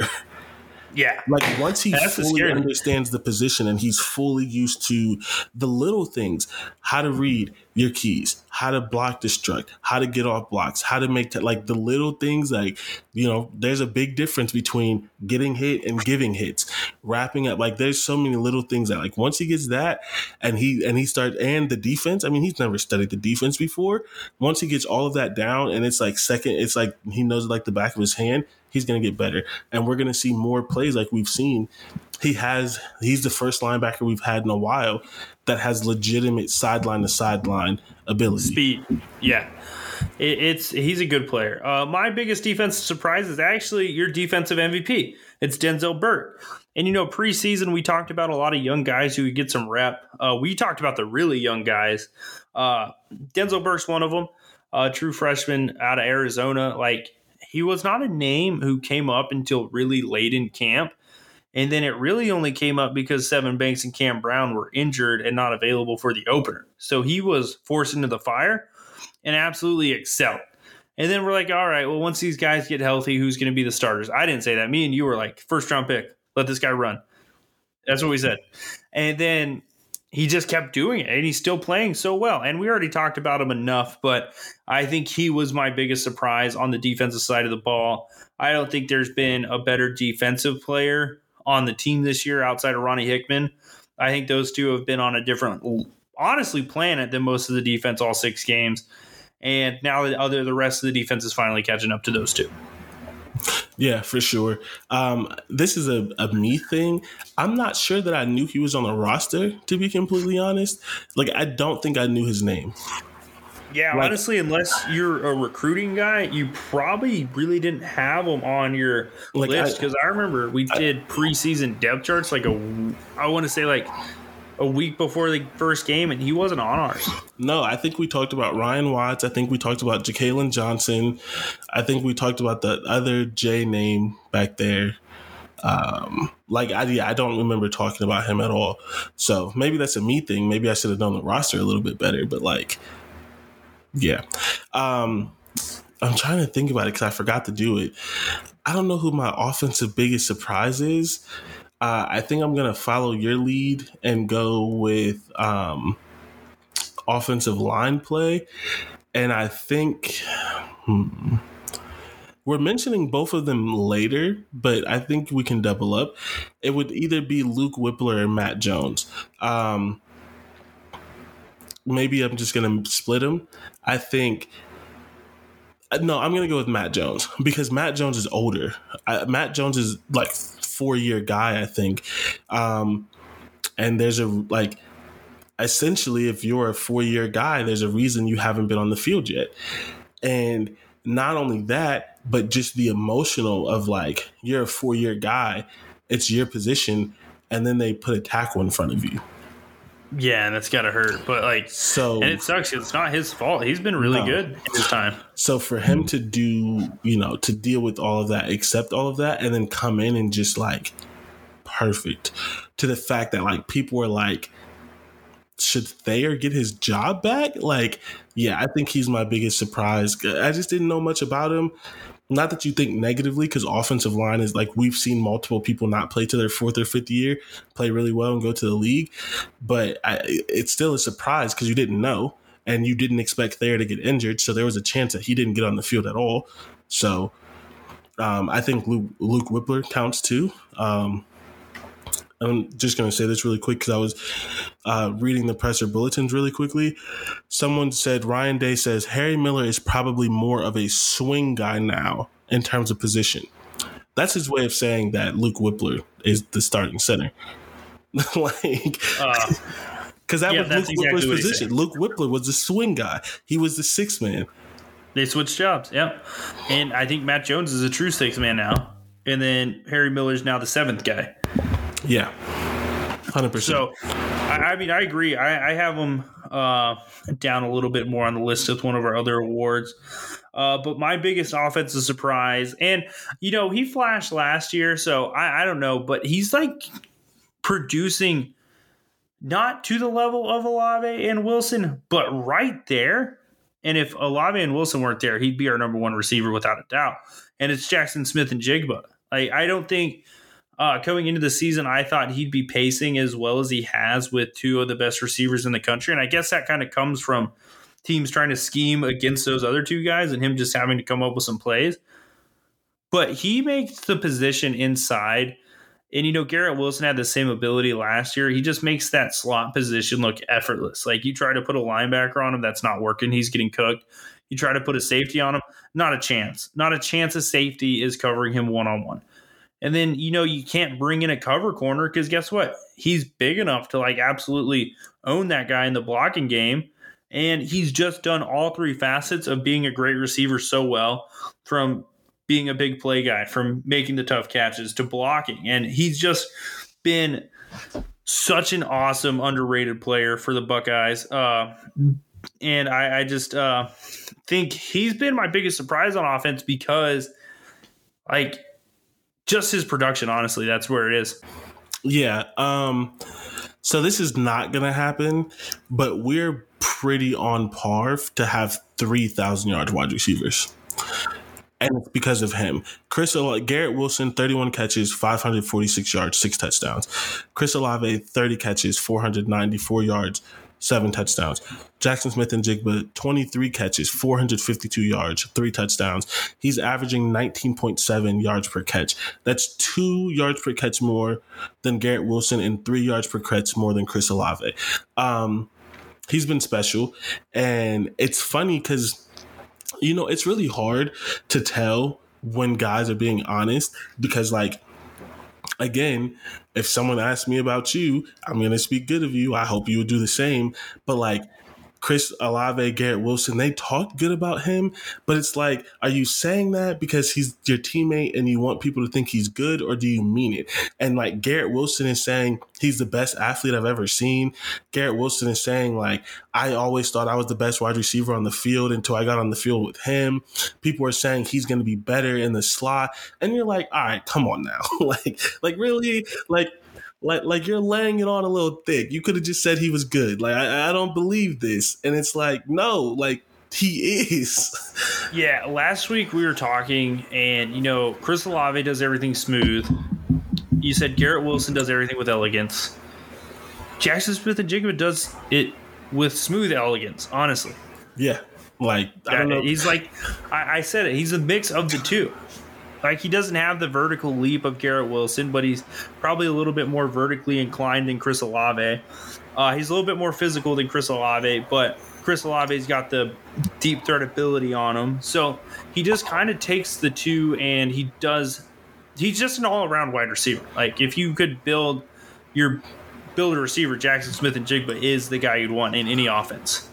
Yeah, um, it's it's kind of crazy. Like he's and definitely he, a surprise. Um, and he's the um, third best guy, and that's got to be scary. I, I, don't want to be a defensive back, honestly. if I am walking out, that's where like you know, like the competitor in me is like, yeah, give me the best, but the like realist in me is like, you know, my hamstring hurts a little bit. Don't want to hurt the draft stock. Like, uh, I think, coach, like, I don't know if I can go this week. And then they get it out in the news, so when you get cooked, everyone's like, oh, well, he was a little hurt. But not only that, He's the third string wide receiver which means he's, yeah. he's, on the linebacker or the safety, like yeah. or, or, the third DB. It's like, not even who they're thinking about. they, like the linebackers got all these responsibilities. Like, hey, like this is going to be a run play at second and eight, and then all of a sudden he has to guard Jaxon Smith-Njigba. Like that's not fair to him. That's not fair to him as a human being. No, not at all. And and the crazy thing is like I said it's not possible to have three thousand yards wide receivers, and I really don't I, think. It, I think I, I, think it might be this year, but, honestly. But that's what I'm. Th- I'm that's what I'm saying. It's like because I'm convincing myself into it right now. They're doing this in a if half they, of football. If they do, uh, if they play 15 games, I think it's legitimately possible. Do stat do stat do stats count for all 15? Yes, it's not like the NFL where they split them. Yeah, they started counting both stats in like 1982. It was random. Year. Okay. Ooh, 15 games. Yeah, that's possible. Especially because yeah. eventually they're going to stop, you know, getting out the game at halftime. Yeah. so they're going to like, games. Oh my like, god. I went two games in a row. They all no, uh, two games in a Garrett Wilson didn't get over 100 yards last week, but Jaxon Smith and Chris Olave did, or one yeah. of them did. But no, that right. was almost two games in a row where we had 600 yards between three receivers. I think it was. I That's think it was. I think it was two out of three. I think. It, I don't think it was back to back. I think it was. Yeah, I, I, think it was three Maryland. for three. And then Mar- okay, I got you. Yeah, I don't remember uh, the I don't remember the stats for for uh, Rutgers. Could it have been three games in a row? Honestly, who knows? Uh, Shoot, yeah, Jaxon, I. Jaxon, I wouldn't question it. Jaxon Smith-Njigba was the first one to 100 yards. And his yeah. first season as a full starter, he has 200 yard games, like as the third wide receiver. Yeah, that's absurd. You know what I mean? People uh, want one wide receiver to have 100 yards. Yeah, if we're getting three on the regular. Um, so yeah, let's get. Uh, we got to get through these awards because we still got grades in the second half to look at. Favorite play so far this year. Uh, Uh, mine is the Tyleik Williams forced interception, mainly because he killed a man by trying to block the ball. That's ridiculous. Like, yeah, that was insane. He and that's his hand and still murdered him. Like, and it led to an it, interception. What his arm physically did to that man was kind of scary. It's like he has a family, dog. Like, yeah, like people care about him. And then I, am going to go with a play that's kind of been forgotten, um, not by me, not by us guys who love the big guys, but Haskell Garrett scored a touchdown earlier in the year, and I still don't think it gets enough appreciation. So you know what? I want to give that my favorite play award because it needs as much appreciation as we can give it. Because that was a real touchdown. The way he picked the ball up was just smoothness. Honestly, Haskell the Rascal. Yep. Do you like that nickname, but not the Rocket? No, I hate that nickname. Okay. That's why I, said I, was gonna say. I was like, all right, come on. There's there's an issue here. the Rocket's better than Haskell or Rascal. okay, uh, that, that's right. Because I told someone to bet you, so you had to buy that T-shirt, and nobody did. Yeah. Y'all don't really uh, listen to us. Bet Chris, he's gonna take it. Make him buy that T-shirt and wear it. Yeah, and then we already kind of talked about both of them, but our most underrated Buckeye so far, mine's Luke Wypler. I think him coming in and winning the center position is absolutely just phenomenal. Like he had an opportunity. Everyone's like, all right, well, he's going to keep the job. Hopefully, he does well enough till Harry Miller gets back. And like you said, Harry Miller's a swing guy now. Yeah. Yep. Mine's Matt Jones. I don't have anything else to say about him because I said it Dude, earlier. But um I'm just gonna say he's a professional. Honestly, the way yeah. he's handled his role, the way he's stayed ready every time he's gone in the game, he's gotten film the last two years. I'm hoping next year he's a full time starter and he really gets to show out. And I think his he's a guy once the NFL starts interviewing players, once they start coming to pro days, he's going to interview extremely well because he's yep. had one interview this year and he was honest and he was real and he said um, he talked about like all the the climate of football right now with everyone moving and leaving, but he said this is still his best opportunity to get where he wants to go. Yeah, and he's so good. He's good, and it like, sucks, man, because and we've seen it. Like last game I was watching, and there were times where I'd see uh Thayer Munford in at left tackle, Matt Jones in, and like Nicholas Chief is getting a break in a game. Like what? You don't having, do. Having six starters on the offensive line is uh crazy. It's a problem most teams would dream about having. yeah, like six legitimate starters, not just people you put out there. Like, no, they have six starters. Alrighty, so you know, me and Jordan usually talk a long time about a lot of things. So this this position grades, uh, I don't think we're gonna have it drag on, but we are going to not rapid fire it, but go a little quicker than normal. We probably would want to, but yeah we got to get it in. We got a lot of stuff to talk about still. Uh, position grades. And honestly, I, I kind of want to see where we line up because I know the first four or five positions on here were probably going to be pretty similar. Uh, the last ones are kind of where I'm at a question with because there's so many position groups intertwined. Yeah, I'm ready. Uh, all right, so my OL grade and your OL grade. You go first here. Um, A plus. You want A plus? I want B plus because I just want to see him dominate more. I'm one of those teachers. Okay, that's fair, I guess. Uh, I just got excited. Maybe, uh, maybe A plus is not. Maybe A. I mean, but have they allowed hey. a sack? Like they uh, allowed, they've like, allowed it. They, they allowed like, that Kyle McCord sack. I remember. Um, I, I but that wasn't the starting O line. Yeah, I think my issue with it has been but this is they fixed it since then, which is why it's a B plus. Because the run game was kind of a challenge at first in short yardage situations. Now I don't think they've missed a short yardage situation since uh, the Tulsa game. So they fixed that problem. Uh, so by the end of the season, they're going to have an A in the class. It's just they started off with a few missed assignments. So now they're working their way back up from the grade. Yeah, that's a very honest grade, and I almost thought of changing mine, but I'm still keeping it an A plus because that's not the players, that's the coaches. That's what happens when you have two tackles at guard. But yeah. for the fact that they have two tackles at guard and they have seven legitimate starters and they're dominating, like I think they're the best offensive line in the country. Like I'm still giving them an A plus because, like, yeah, let's just they're. You know, I wish I I wish I had more teachers like you and less teachers like me.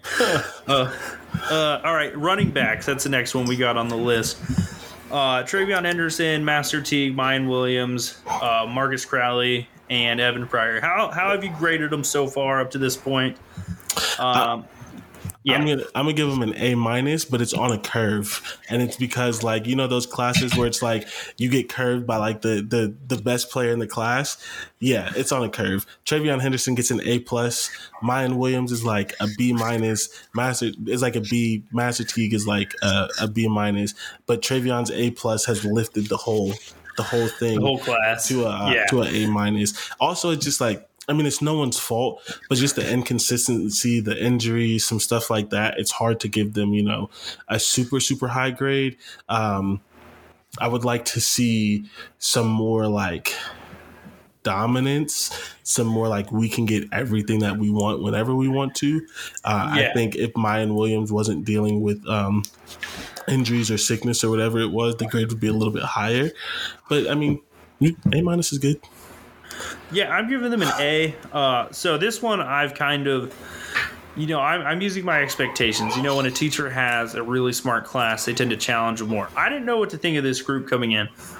Uh, Master Teagues exceeded my expectations in his limited role. Miyan Williams exceeded my expectations in his role before he missed time.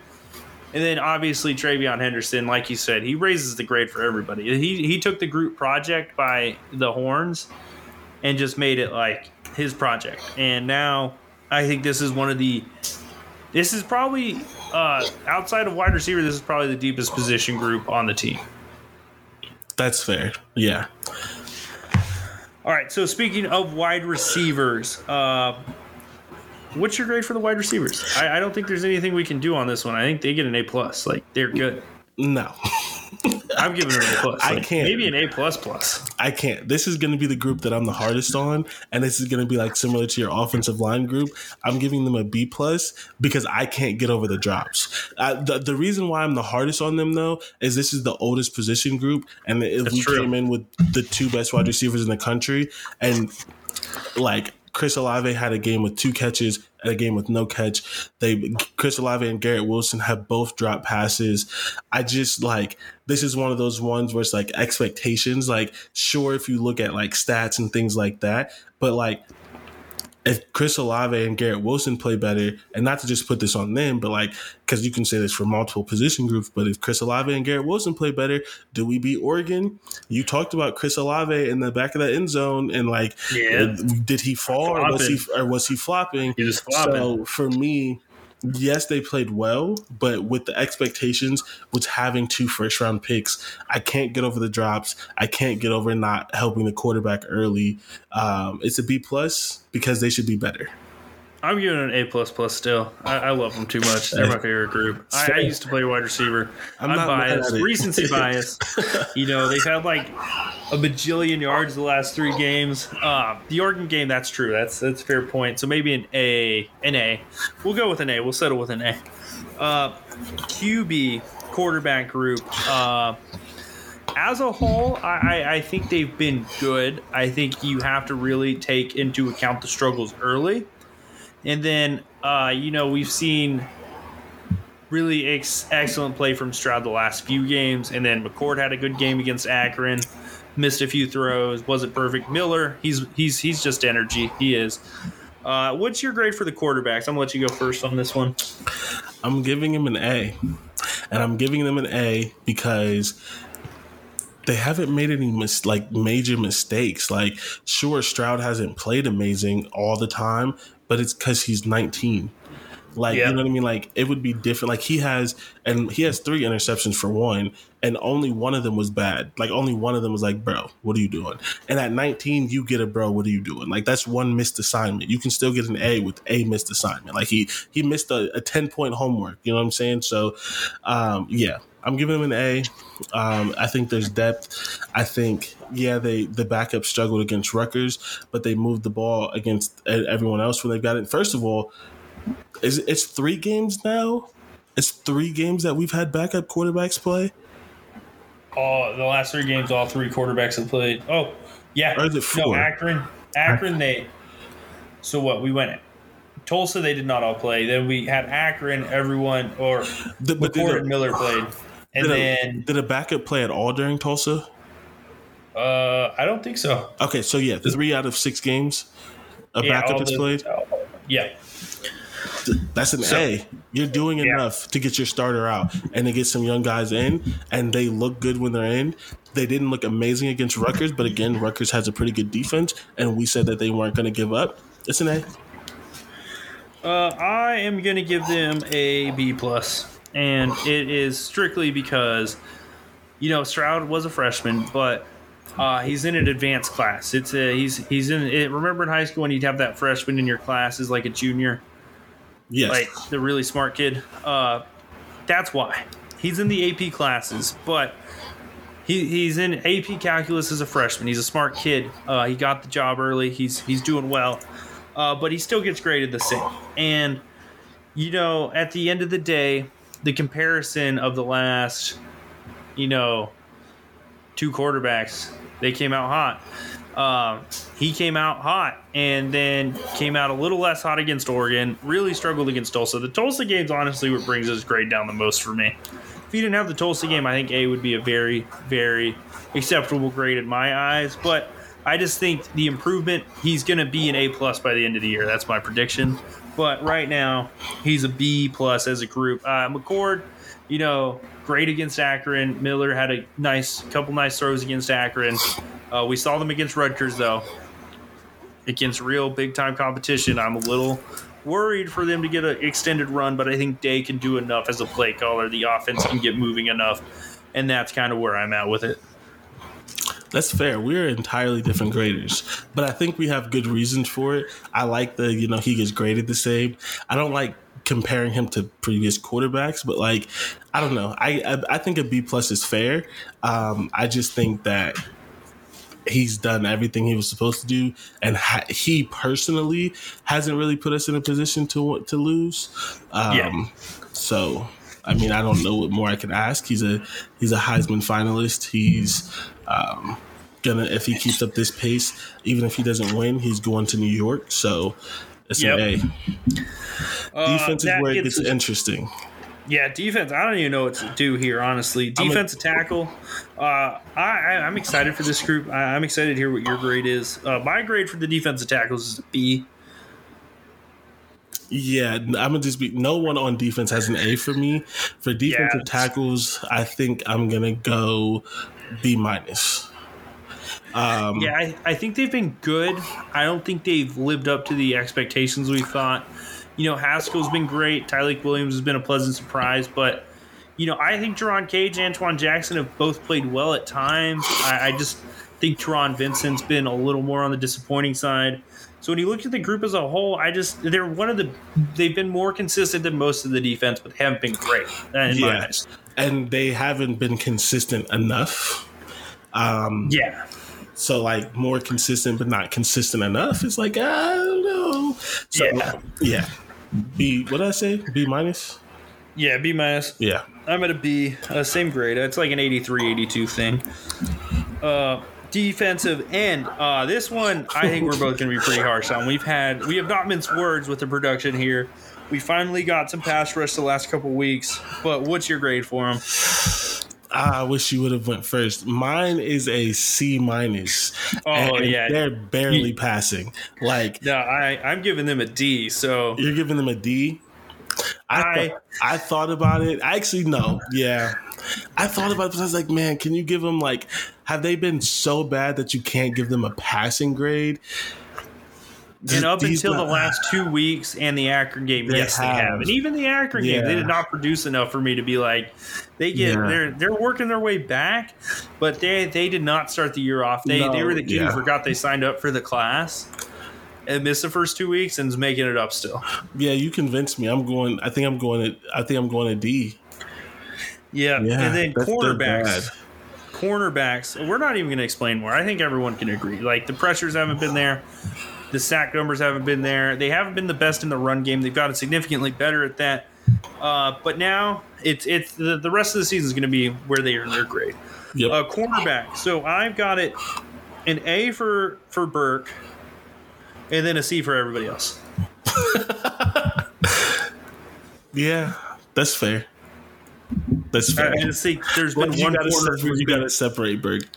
Yeah. yeah, yeah, he's. It's like the student where you're like, you are doing everything I want. You guys, you Be guys more are like him. Be more like him. Yeah. we're, we're not playing favorites in this class. though. We're not. it's like I know you can do it because he's doing it, but like, be more like him. Um, You know, whether it's lack of availability, you know, some of the young guys just not being as good as Burke, you know, so you get the direct comparison. You know, like Watts, like he played great in the first game. Haven't seen him much at corner since. Lejond Cavazos, you know, he had his challenges in the first game, bounced back. Sevyn Banks unavailable well, half the time. Cam Brown unavailable the other half of the time. It's just a group that I haven't got enough from. Marcus Williamson came back. Uh, has been playing okay. Uh, so see for everybody else. I think it's fair. yeah, And then this is this is a hard group. So safety. So we've got the true safety, we've got the cover safety, we've got the bullet all mixed into one position here. Uh, what is your grade for this kind of collective group? C minus, and it's on a curve, and it's because of Ronnie Hickman. Yeah, Because he carries Lat- the class for La- sure. Lathan Ransom has a D minus.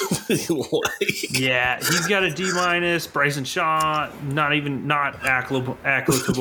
N slash A. Don't want to be too mean. Uh, He's yeah. been better though. You got to give him some respect. He got to the class late, but he's working his way back. Uh, I mean, Cam. like showed up fi- physically late to everything. yeah, Cam Martinez is like the is the guy that He's like great in coverage. I don't think he can tackle yet. Cam Martinez is the guy that like is never paying attention and like you're like Occasionally gets an answer right. yeah, but like when but when he does speak, like when you call on him and it's like I know he doesn't know the answer. Cam, what's the answer? He knows everything. And you're like, okay, you are paying attention. Can you get off your phone? Can you take out the headphones? Can you stop texting? Put your hood down. Like, can you not Yeah. sit in the corner of the class? It's like, And we, we we just want to put this out there. We don't know how these guys are at all at students. These are just like no, they're all great students. yeah. So it, it's been fun. Um, we've got one position left. Uh, I think this is the toughest one. Uh, I I didn't write down a grade for them because I don't know. I honestly don't know how to grade this group because I, I I don't know what my expectations were for the group. So I don't really even have a baseline grade for what I want them to be. it's a D. You're giving the linebackers a D. It's gotta I, I think I agree. I, It's I gotta mean, be. if any position group on here got an F, it would probably be the true safeties, right? Just the free safeties after Proctor got hurt. Yes. They got help from the other types of safeties, the cover safety and then the bullet. Because personally, I'm putting. If I was making this. I would put Bullet at linebacker because Yeah. that's the position that they replaced. So they got a boost by you considering them as safety and not a linebacker. Yeah, and I think the linebackers have sucked Yes, until the last couple of weeks. and it's like so how how much do we blame that initial scheme for their failures? Because they've been playing awesome the last two games. I wouldn't say awesome.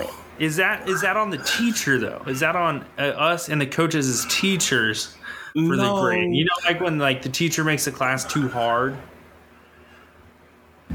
Maybe, maybe, but it's but also I think like I think they kind of like gave up. Like the class was hard and they didn't ask for help, and they like it's like okay, Yeah, It's like right. it's like microeconomics where it's like they tell you the class is hard, so they give you the professor and they give you the like the teaching assistant who's supposed to help who sits in the class, and instead of like asking for help and at least trying to get a passing grade, you just gave up on it. Yeah, it's like the class, the- is, yeah, the class is hard, but like you still have to take it. Yeah, we'll give them a W. you still have to take it. So yeah, they like, I got they have a D. They have a D. It's just you know, um, Yeah. So did they drop from the class before the four week deadline to where they had to pay, and then get into like an eight week half year class? Tommy did. Tommy did.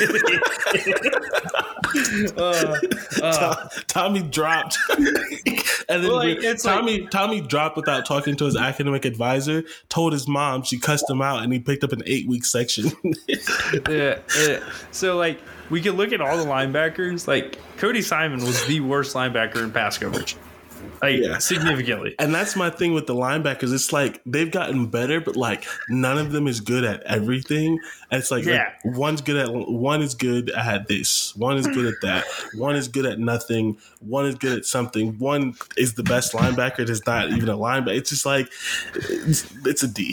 It's a D. Yeah, I, am I'm, I'm just gonna I'm just not even gonna grade them. Too much work for me as a teacher. Uh, and that's our grades for the year so far.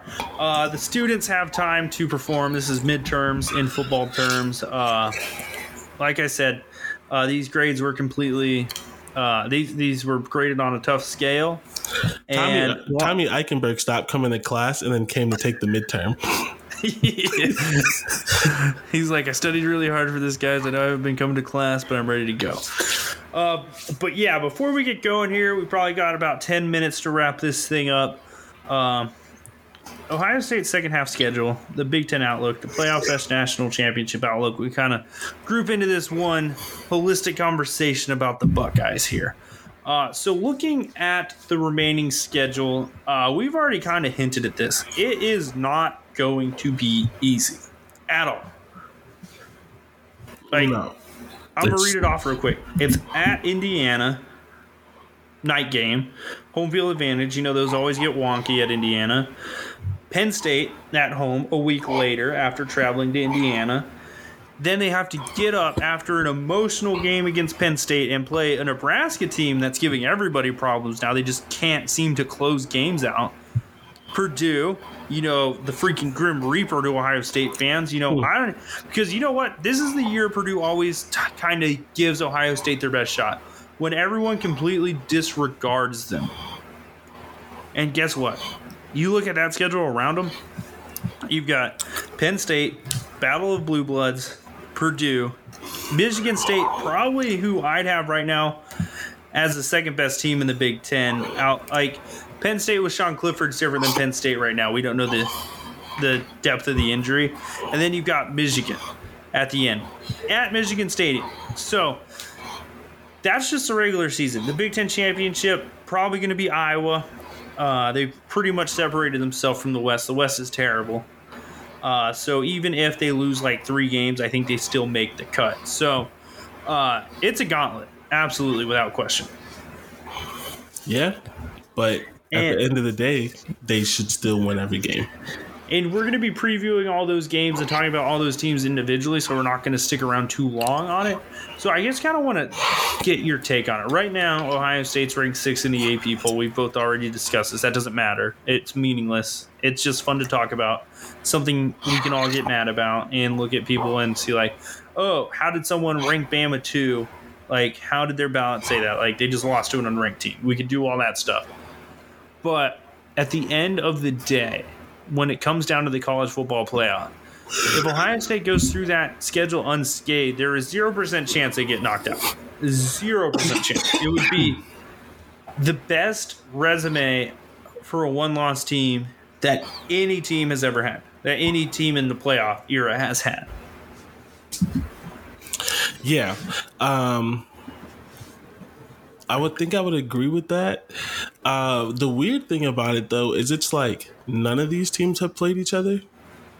Yeah. Like they're all in the back half. Like I'm like, man, I can't wait to see these games. Like the four teams have to play each other. And it's like none of them have played each other. So and and four, well, three, because you have to include yourself. And three of everyone's last six games, they have to play Ohio State, Penn State, Michigan, and Michigan State.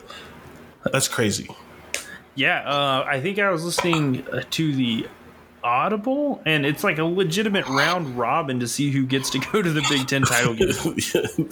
yeah, uh, that's it's insane. Like, like insane, the better word. Yeah, um, and I, I, just think back. You know, the last time they had a schedule like this, they had Penn State, Michigan, then Wisconsin back to back to back. Uh, I think you commented on the tweet honestly, and you're like Bucks by thirty. Uh, if they have to play I mean, honestly, it, it's not a break. There's not a single game that they could take lightly the rest of the way.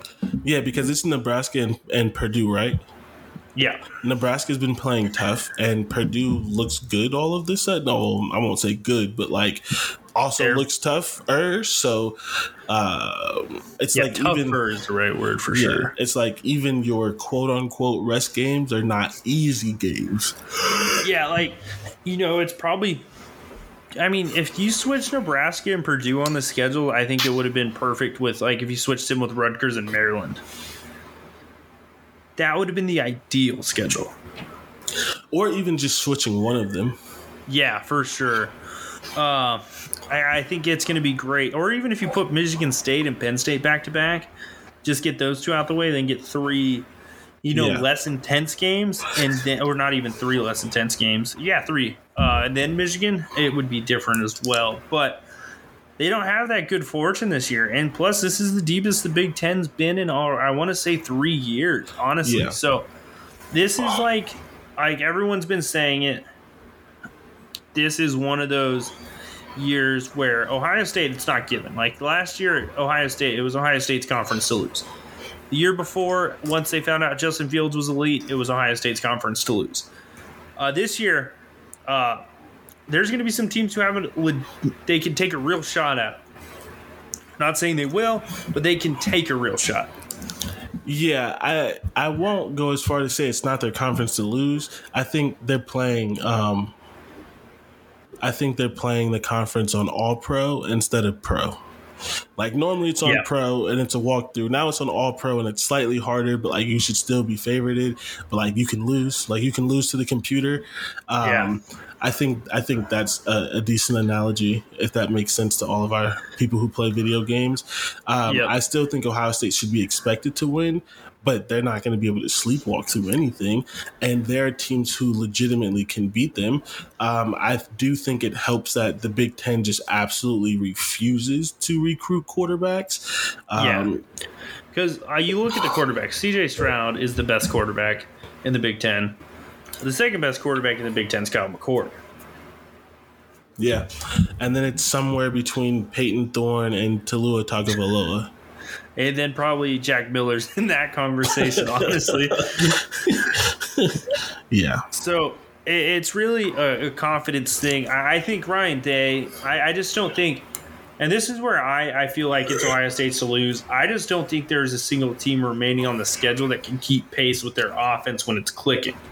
Now, if Ohio State is forced into an off day, however that may be, like maybe a team can get to 30 points, but I've seen Michigan's offense. I don't think they can score 30 points against Ohio State. I've seen Michigan State's offense. I don't think they can score 30 points against Ohio State. I think they could. I don't think Penn State's offense could Nope. without Sean Clifford. For sure. They'd probably not score 20 points without Sean Clifford. But I, I don't know. I, I think I It's think funny because Sean out- Clifford's not a good quarterback. yeah. And that just shows that, like we said it over the weekend, like they are legitimately, like that's their option. That's their best option. But I think Michigan State is probably the most likely to be able to score 30 points. But if Ohio State can just sell out and stop Kenneth Walker, which no one's been able to do, I think it's a long day for them because I don't think their receivers are better than our defensive backs in one on one situations. Mm, yeah, I agree with that. Uh, I think, uh, what was his name? He had a huge game this weekend. You Uh, wrote about him in Big Thoughts. Jalen Nailor. Yeah, he was good though. He's a big guy too, so I, that provides a challenge they haven't really had this year. But by the time we get there, they're going to have played Jahan Dotson and Ty Fryfogle, so they'll have challenges before that. So uh, defensively, I'm not. I, I just don't think. I just don't think there's teams that'll do enough to challenge them. The Buckeyes. I just don't. Kenneth Walker's the one guy I'm worried about because he could single handedly break a game. Yeah, I, I think I would agree with that. I just think while teams are better, I don't think anyone is balanced enough. And that's the thing. Like a lot of people talk trash about Oregon and whatever, which is weird because they're still ranked number nine. They were a balanced team and Yeah. they beat us with a balanced attack. You can't be good at one thing and expect to beat Ohio State. Yeah, Like if Ohio you're- State can game plan for one thing, it's like it's gonna. And I keep saying it. I don't know that it's going to happen this year, but how many times did Ohio State go into games against Saquon Barkley and Jonathan Taylor and one running back, and that Travis Etienne. I don't. Did Travis Etienne ever have a big game against us? Maybe no, one of the years. I don't think so. Yeah, like if you give them one player to like, especially running back, their wide receivers have gotten loose on us. But a running back, if Ohio State is prepared and he's by far the best player, they rarely have good games. It's like one every three, and I don't know if this is going to be the yeah. one for Kenneth Walker. It may be, and, but I'm not sure.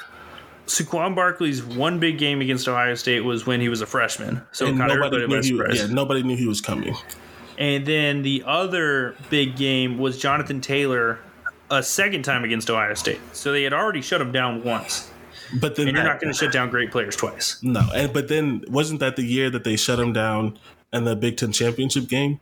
Like he yeah, had that really good game, and everybody's like, "Oh, oh yeah," and then so, the Big Ten championship game happened, and it was like nothing. It was he had, uh, I think it was the other way around, and the Big Ten championship game they held him intact outside of three runs.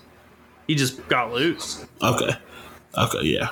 So he had like 30 yards, then he had a 50 yard run, a 40 yard run, and like a 30 yard run. So he just had chunk plays. So yeah, I mean, just looking at the schedule, it's going to be tough. But I think there's two things Ohio State has that other teams don't, and it's balance on offense. And I think it's a defense that can challenge these quarterbacks enough to limit some of the big plays that some of these teams have relied on through the first half of the season. Well, not only that, the defense is getting big plays itself. Yeah, even with um, even with um, Chase Young and and all of our amazing corners and, and all of that. This defense has never been a defense known for turnovers, touchdowns, uh, turnovers and touchdowns. Yeah, like definitely not touchdowns, but especially turnovers. I mean, um, why am I forgetting his name right now?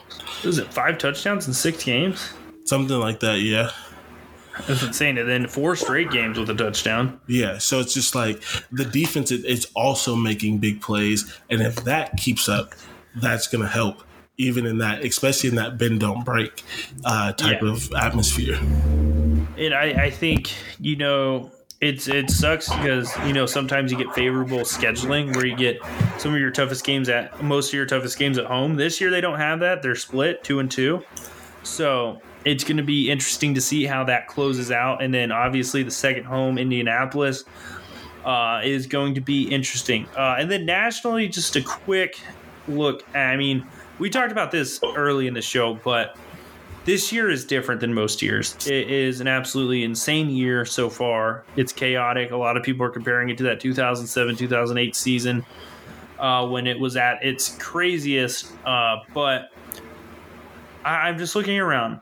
Uh, if you had to look at the teams in the country that you're not confident in this iteration of Ohio State to beat, are there any teams where you're like, no, Ohio State can't beat them? There's no teams I think Ohio State can't beat. The only team that scares me is Georgia. And because, that's the same boat I'm in. Yeah. If I was honestly ranking and you shot the true serum in my arm, I think my one and two teams right now are Georgia and Ohio State. And my Bama's three. Yeah, I was gonna say Bama's three because we could still lose to Bama because they're Bama. Yeah, but I think Ohio State and Alabama are like carbon copies of each other this year. Uh, but Ohio State's better on offense. Yeah, and, and I think maybe on defense, maybe. Yeah, I think I think they. I, it's tough because they're just different in that, in like scheme wise. You yeah. know, I, I don't think I don't think their defensive coaching staff's as good as it has been in the past on either coaching staff. Yeah, and I think Alabama's is honestly like we're gonna see the adjustments they make, but it's gonna be interesting to see for sure because Ohio State looked themselves in the mirror and said, "We got to fix this." Will Alabama be able to? Because right now, I, I think their road to get in is tougher because guess who it has to go through? Georgia. Georgia, yeah, and I, I just it's going to be a challenge. I, I don't know if their offense can do much against them because they haven't really had uh, the challenge, and it's going to be interesting to see how. I mean, Georgia's offense. I mean, it's a big question mark. They've been efficient, but they haven't really played anybody. Yeah, no, for sure. Um, people were saying that Alabama Alabama's going to beat Georgia, and I just like haven't seen. Anything I just don't think they, so right now. Even without the Texas A and M loss, I didn't see it. So um, Georgia legitimately scares me. Um, but can they score thirty points against Ohio State's defense? Thing, like we're assuming, but can we score thirty points I was, against? I was just about defense? to say that. Like we're assuming That's the thing. we. I think first to thirty wins that game.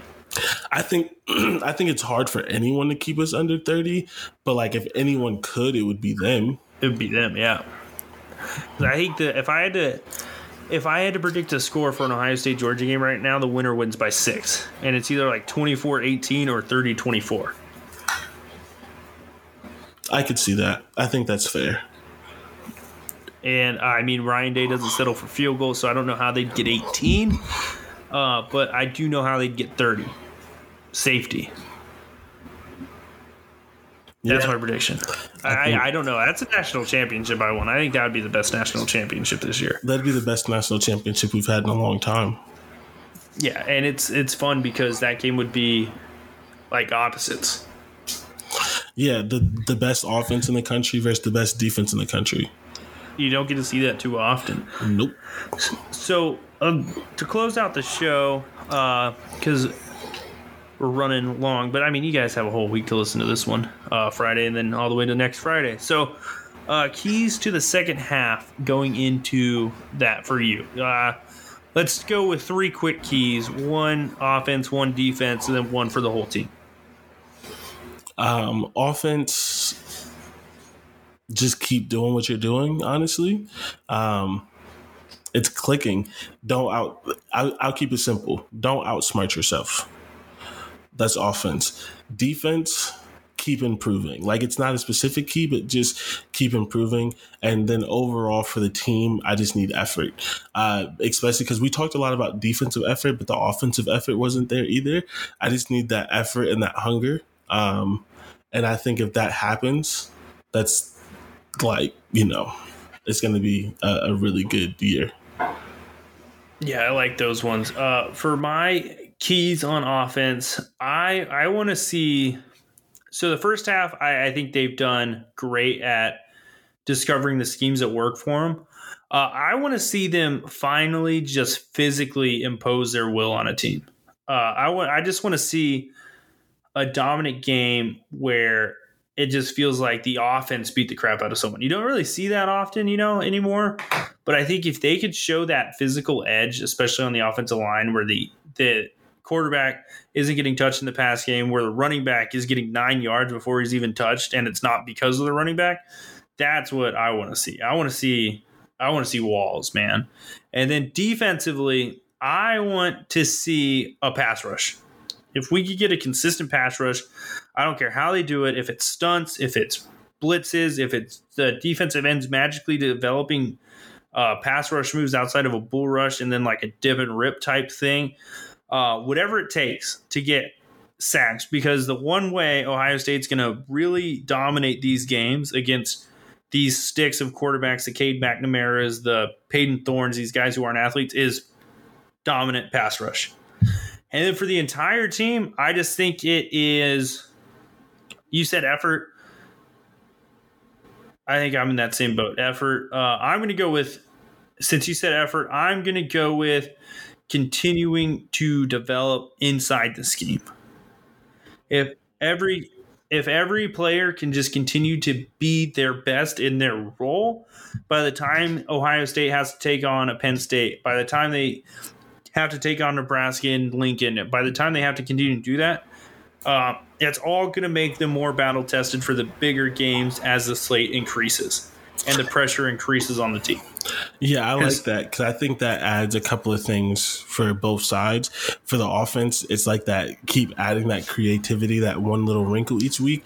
And for the defense, it's what we kind of talked about this last game keep expanding. Like, again, we don't yep. expect you to get to cover six and cover nine and that kind of stuff, but expand your blitz, your blitz package, expand your ability to disguise, and like you said perfectly keep growing in your individual role so that you're good at more and we're not looking at you like this guy's only good at pass rush and this guy's only good at defending the run up the middle, and this guy's only good at defending the pass. So I think uh, you said that perfectly. Like keep developing within the scheme. And I think those keys will net Ohio State a national championship, and I think you agree. So uh, if that does happen and they do follow our keys to success, I expect to be on staff in some semblance of a role. Yeah, hire me. Yeah. So uh, hopefully you guys enjoyed our off season or not off season. Sorry about that. Our uh, bye week, open week, idle week, whatever you want to call it. I, I don't really care. It's a bye week to me. Uh, I don't have to record an instant recap on Saturday, so it's a break for me as well. And uh, lastly, uh, I'm just excited for the stretch run. It's it's here. It's time. This is when us as college football fans. This is when it actually gets real. Yeah, the only thing that's not exciting about the stretch run is that it's already midway through October. Yeah, this season's flown by. Yeah, like everything. Like I'm excited about everything else except that I'm gonna blink and it's gonna be December, and that's gonna and we're be, going to be talking about the season wrapping up, and that's Yeah. going to suck. Yep. But yeah, yep, that is. I mean, that's the curse. I mean, we have so much fun during it that we forget to always enjoy it. So take take it from us. Enjoy this bye week. Enjoy the rest of the season. Um, I know it's you know not typical for you fans, but uh, try not to try not to like worry about everything like enjoy the moment a little bit not everything has to be and this is from someone who likes to argue and talk trash about rankings and stuff but i do it a lot of times out of jokes like don't take rankings personally don't take don't think about the playoffs every second of every day. Like, don't think about all the bad stuff, you know, just be happy. Yeah, enjoy the fact that you have a college football team in contention still to reach all the goals you wanted them to at the beginning of the season. So you have bragging rights among all your friends. Yeah, it could be worse. Yep, and you guys will have this show to enjoy until we meet again next Friday to preview Indiana. God, I'm getting tired. This show's this show's taking it out of me. But yeah, we appreciate you guys sticking with us to the end. As always, where can we find you on social media, Jordan? Uh, you can find me at Jordan W330. Uh, you can find me on this podcast, the Instant Recap, and the I 70 show, Big Thoughts, and the occasional article that I write when I have a chance. And then, yep, you guys can find me at Chris Rennie CFB on Twitter. And then you can find the show at Buck Off Pod. And you can find me on the Instant Recap podcast as well as this one. Also, writing two articles a week the film review, the game from Saturday, and the film preview, the game the upcoming Saturday. And then, lastly, make sure you subscribe to the Land Grant Holy Land podcast feed so you never miss a show. Uh, tons of shows. We've got our show. We've got Jordan's other show, I 70 show. We've got the instant recap. We've got Hang Out in the Holy Land. We've got In Conversation. We've got Play Like a Girl. There's just so many different shows you can listen to at all times, uh, all of them with different opinions, different takes, and we all enjoy having your guys' feedback. So give us some ratings, give us some reviews, and we will see you guys next time. Getting ready for Indiana. Enjoy your off week. Yes, sir. Go Bucks. Go Bucks.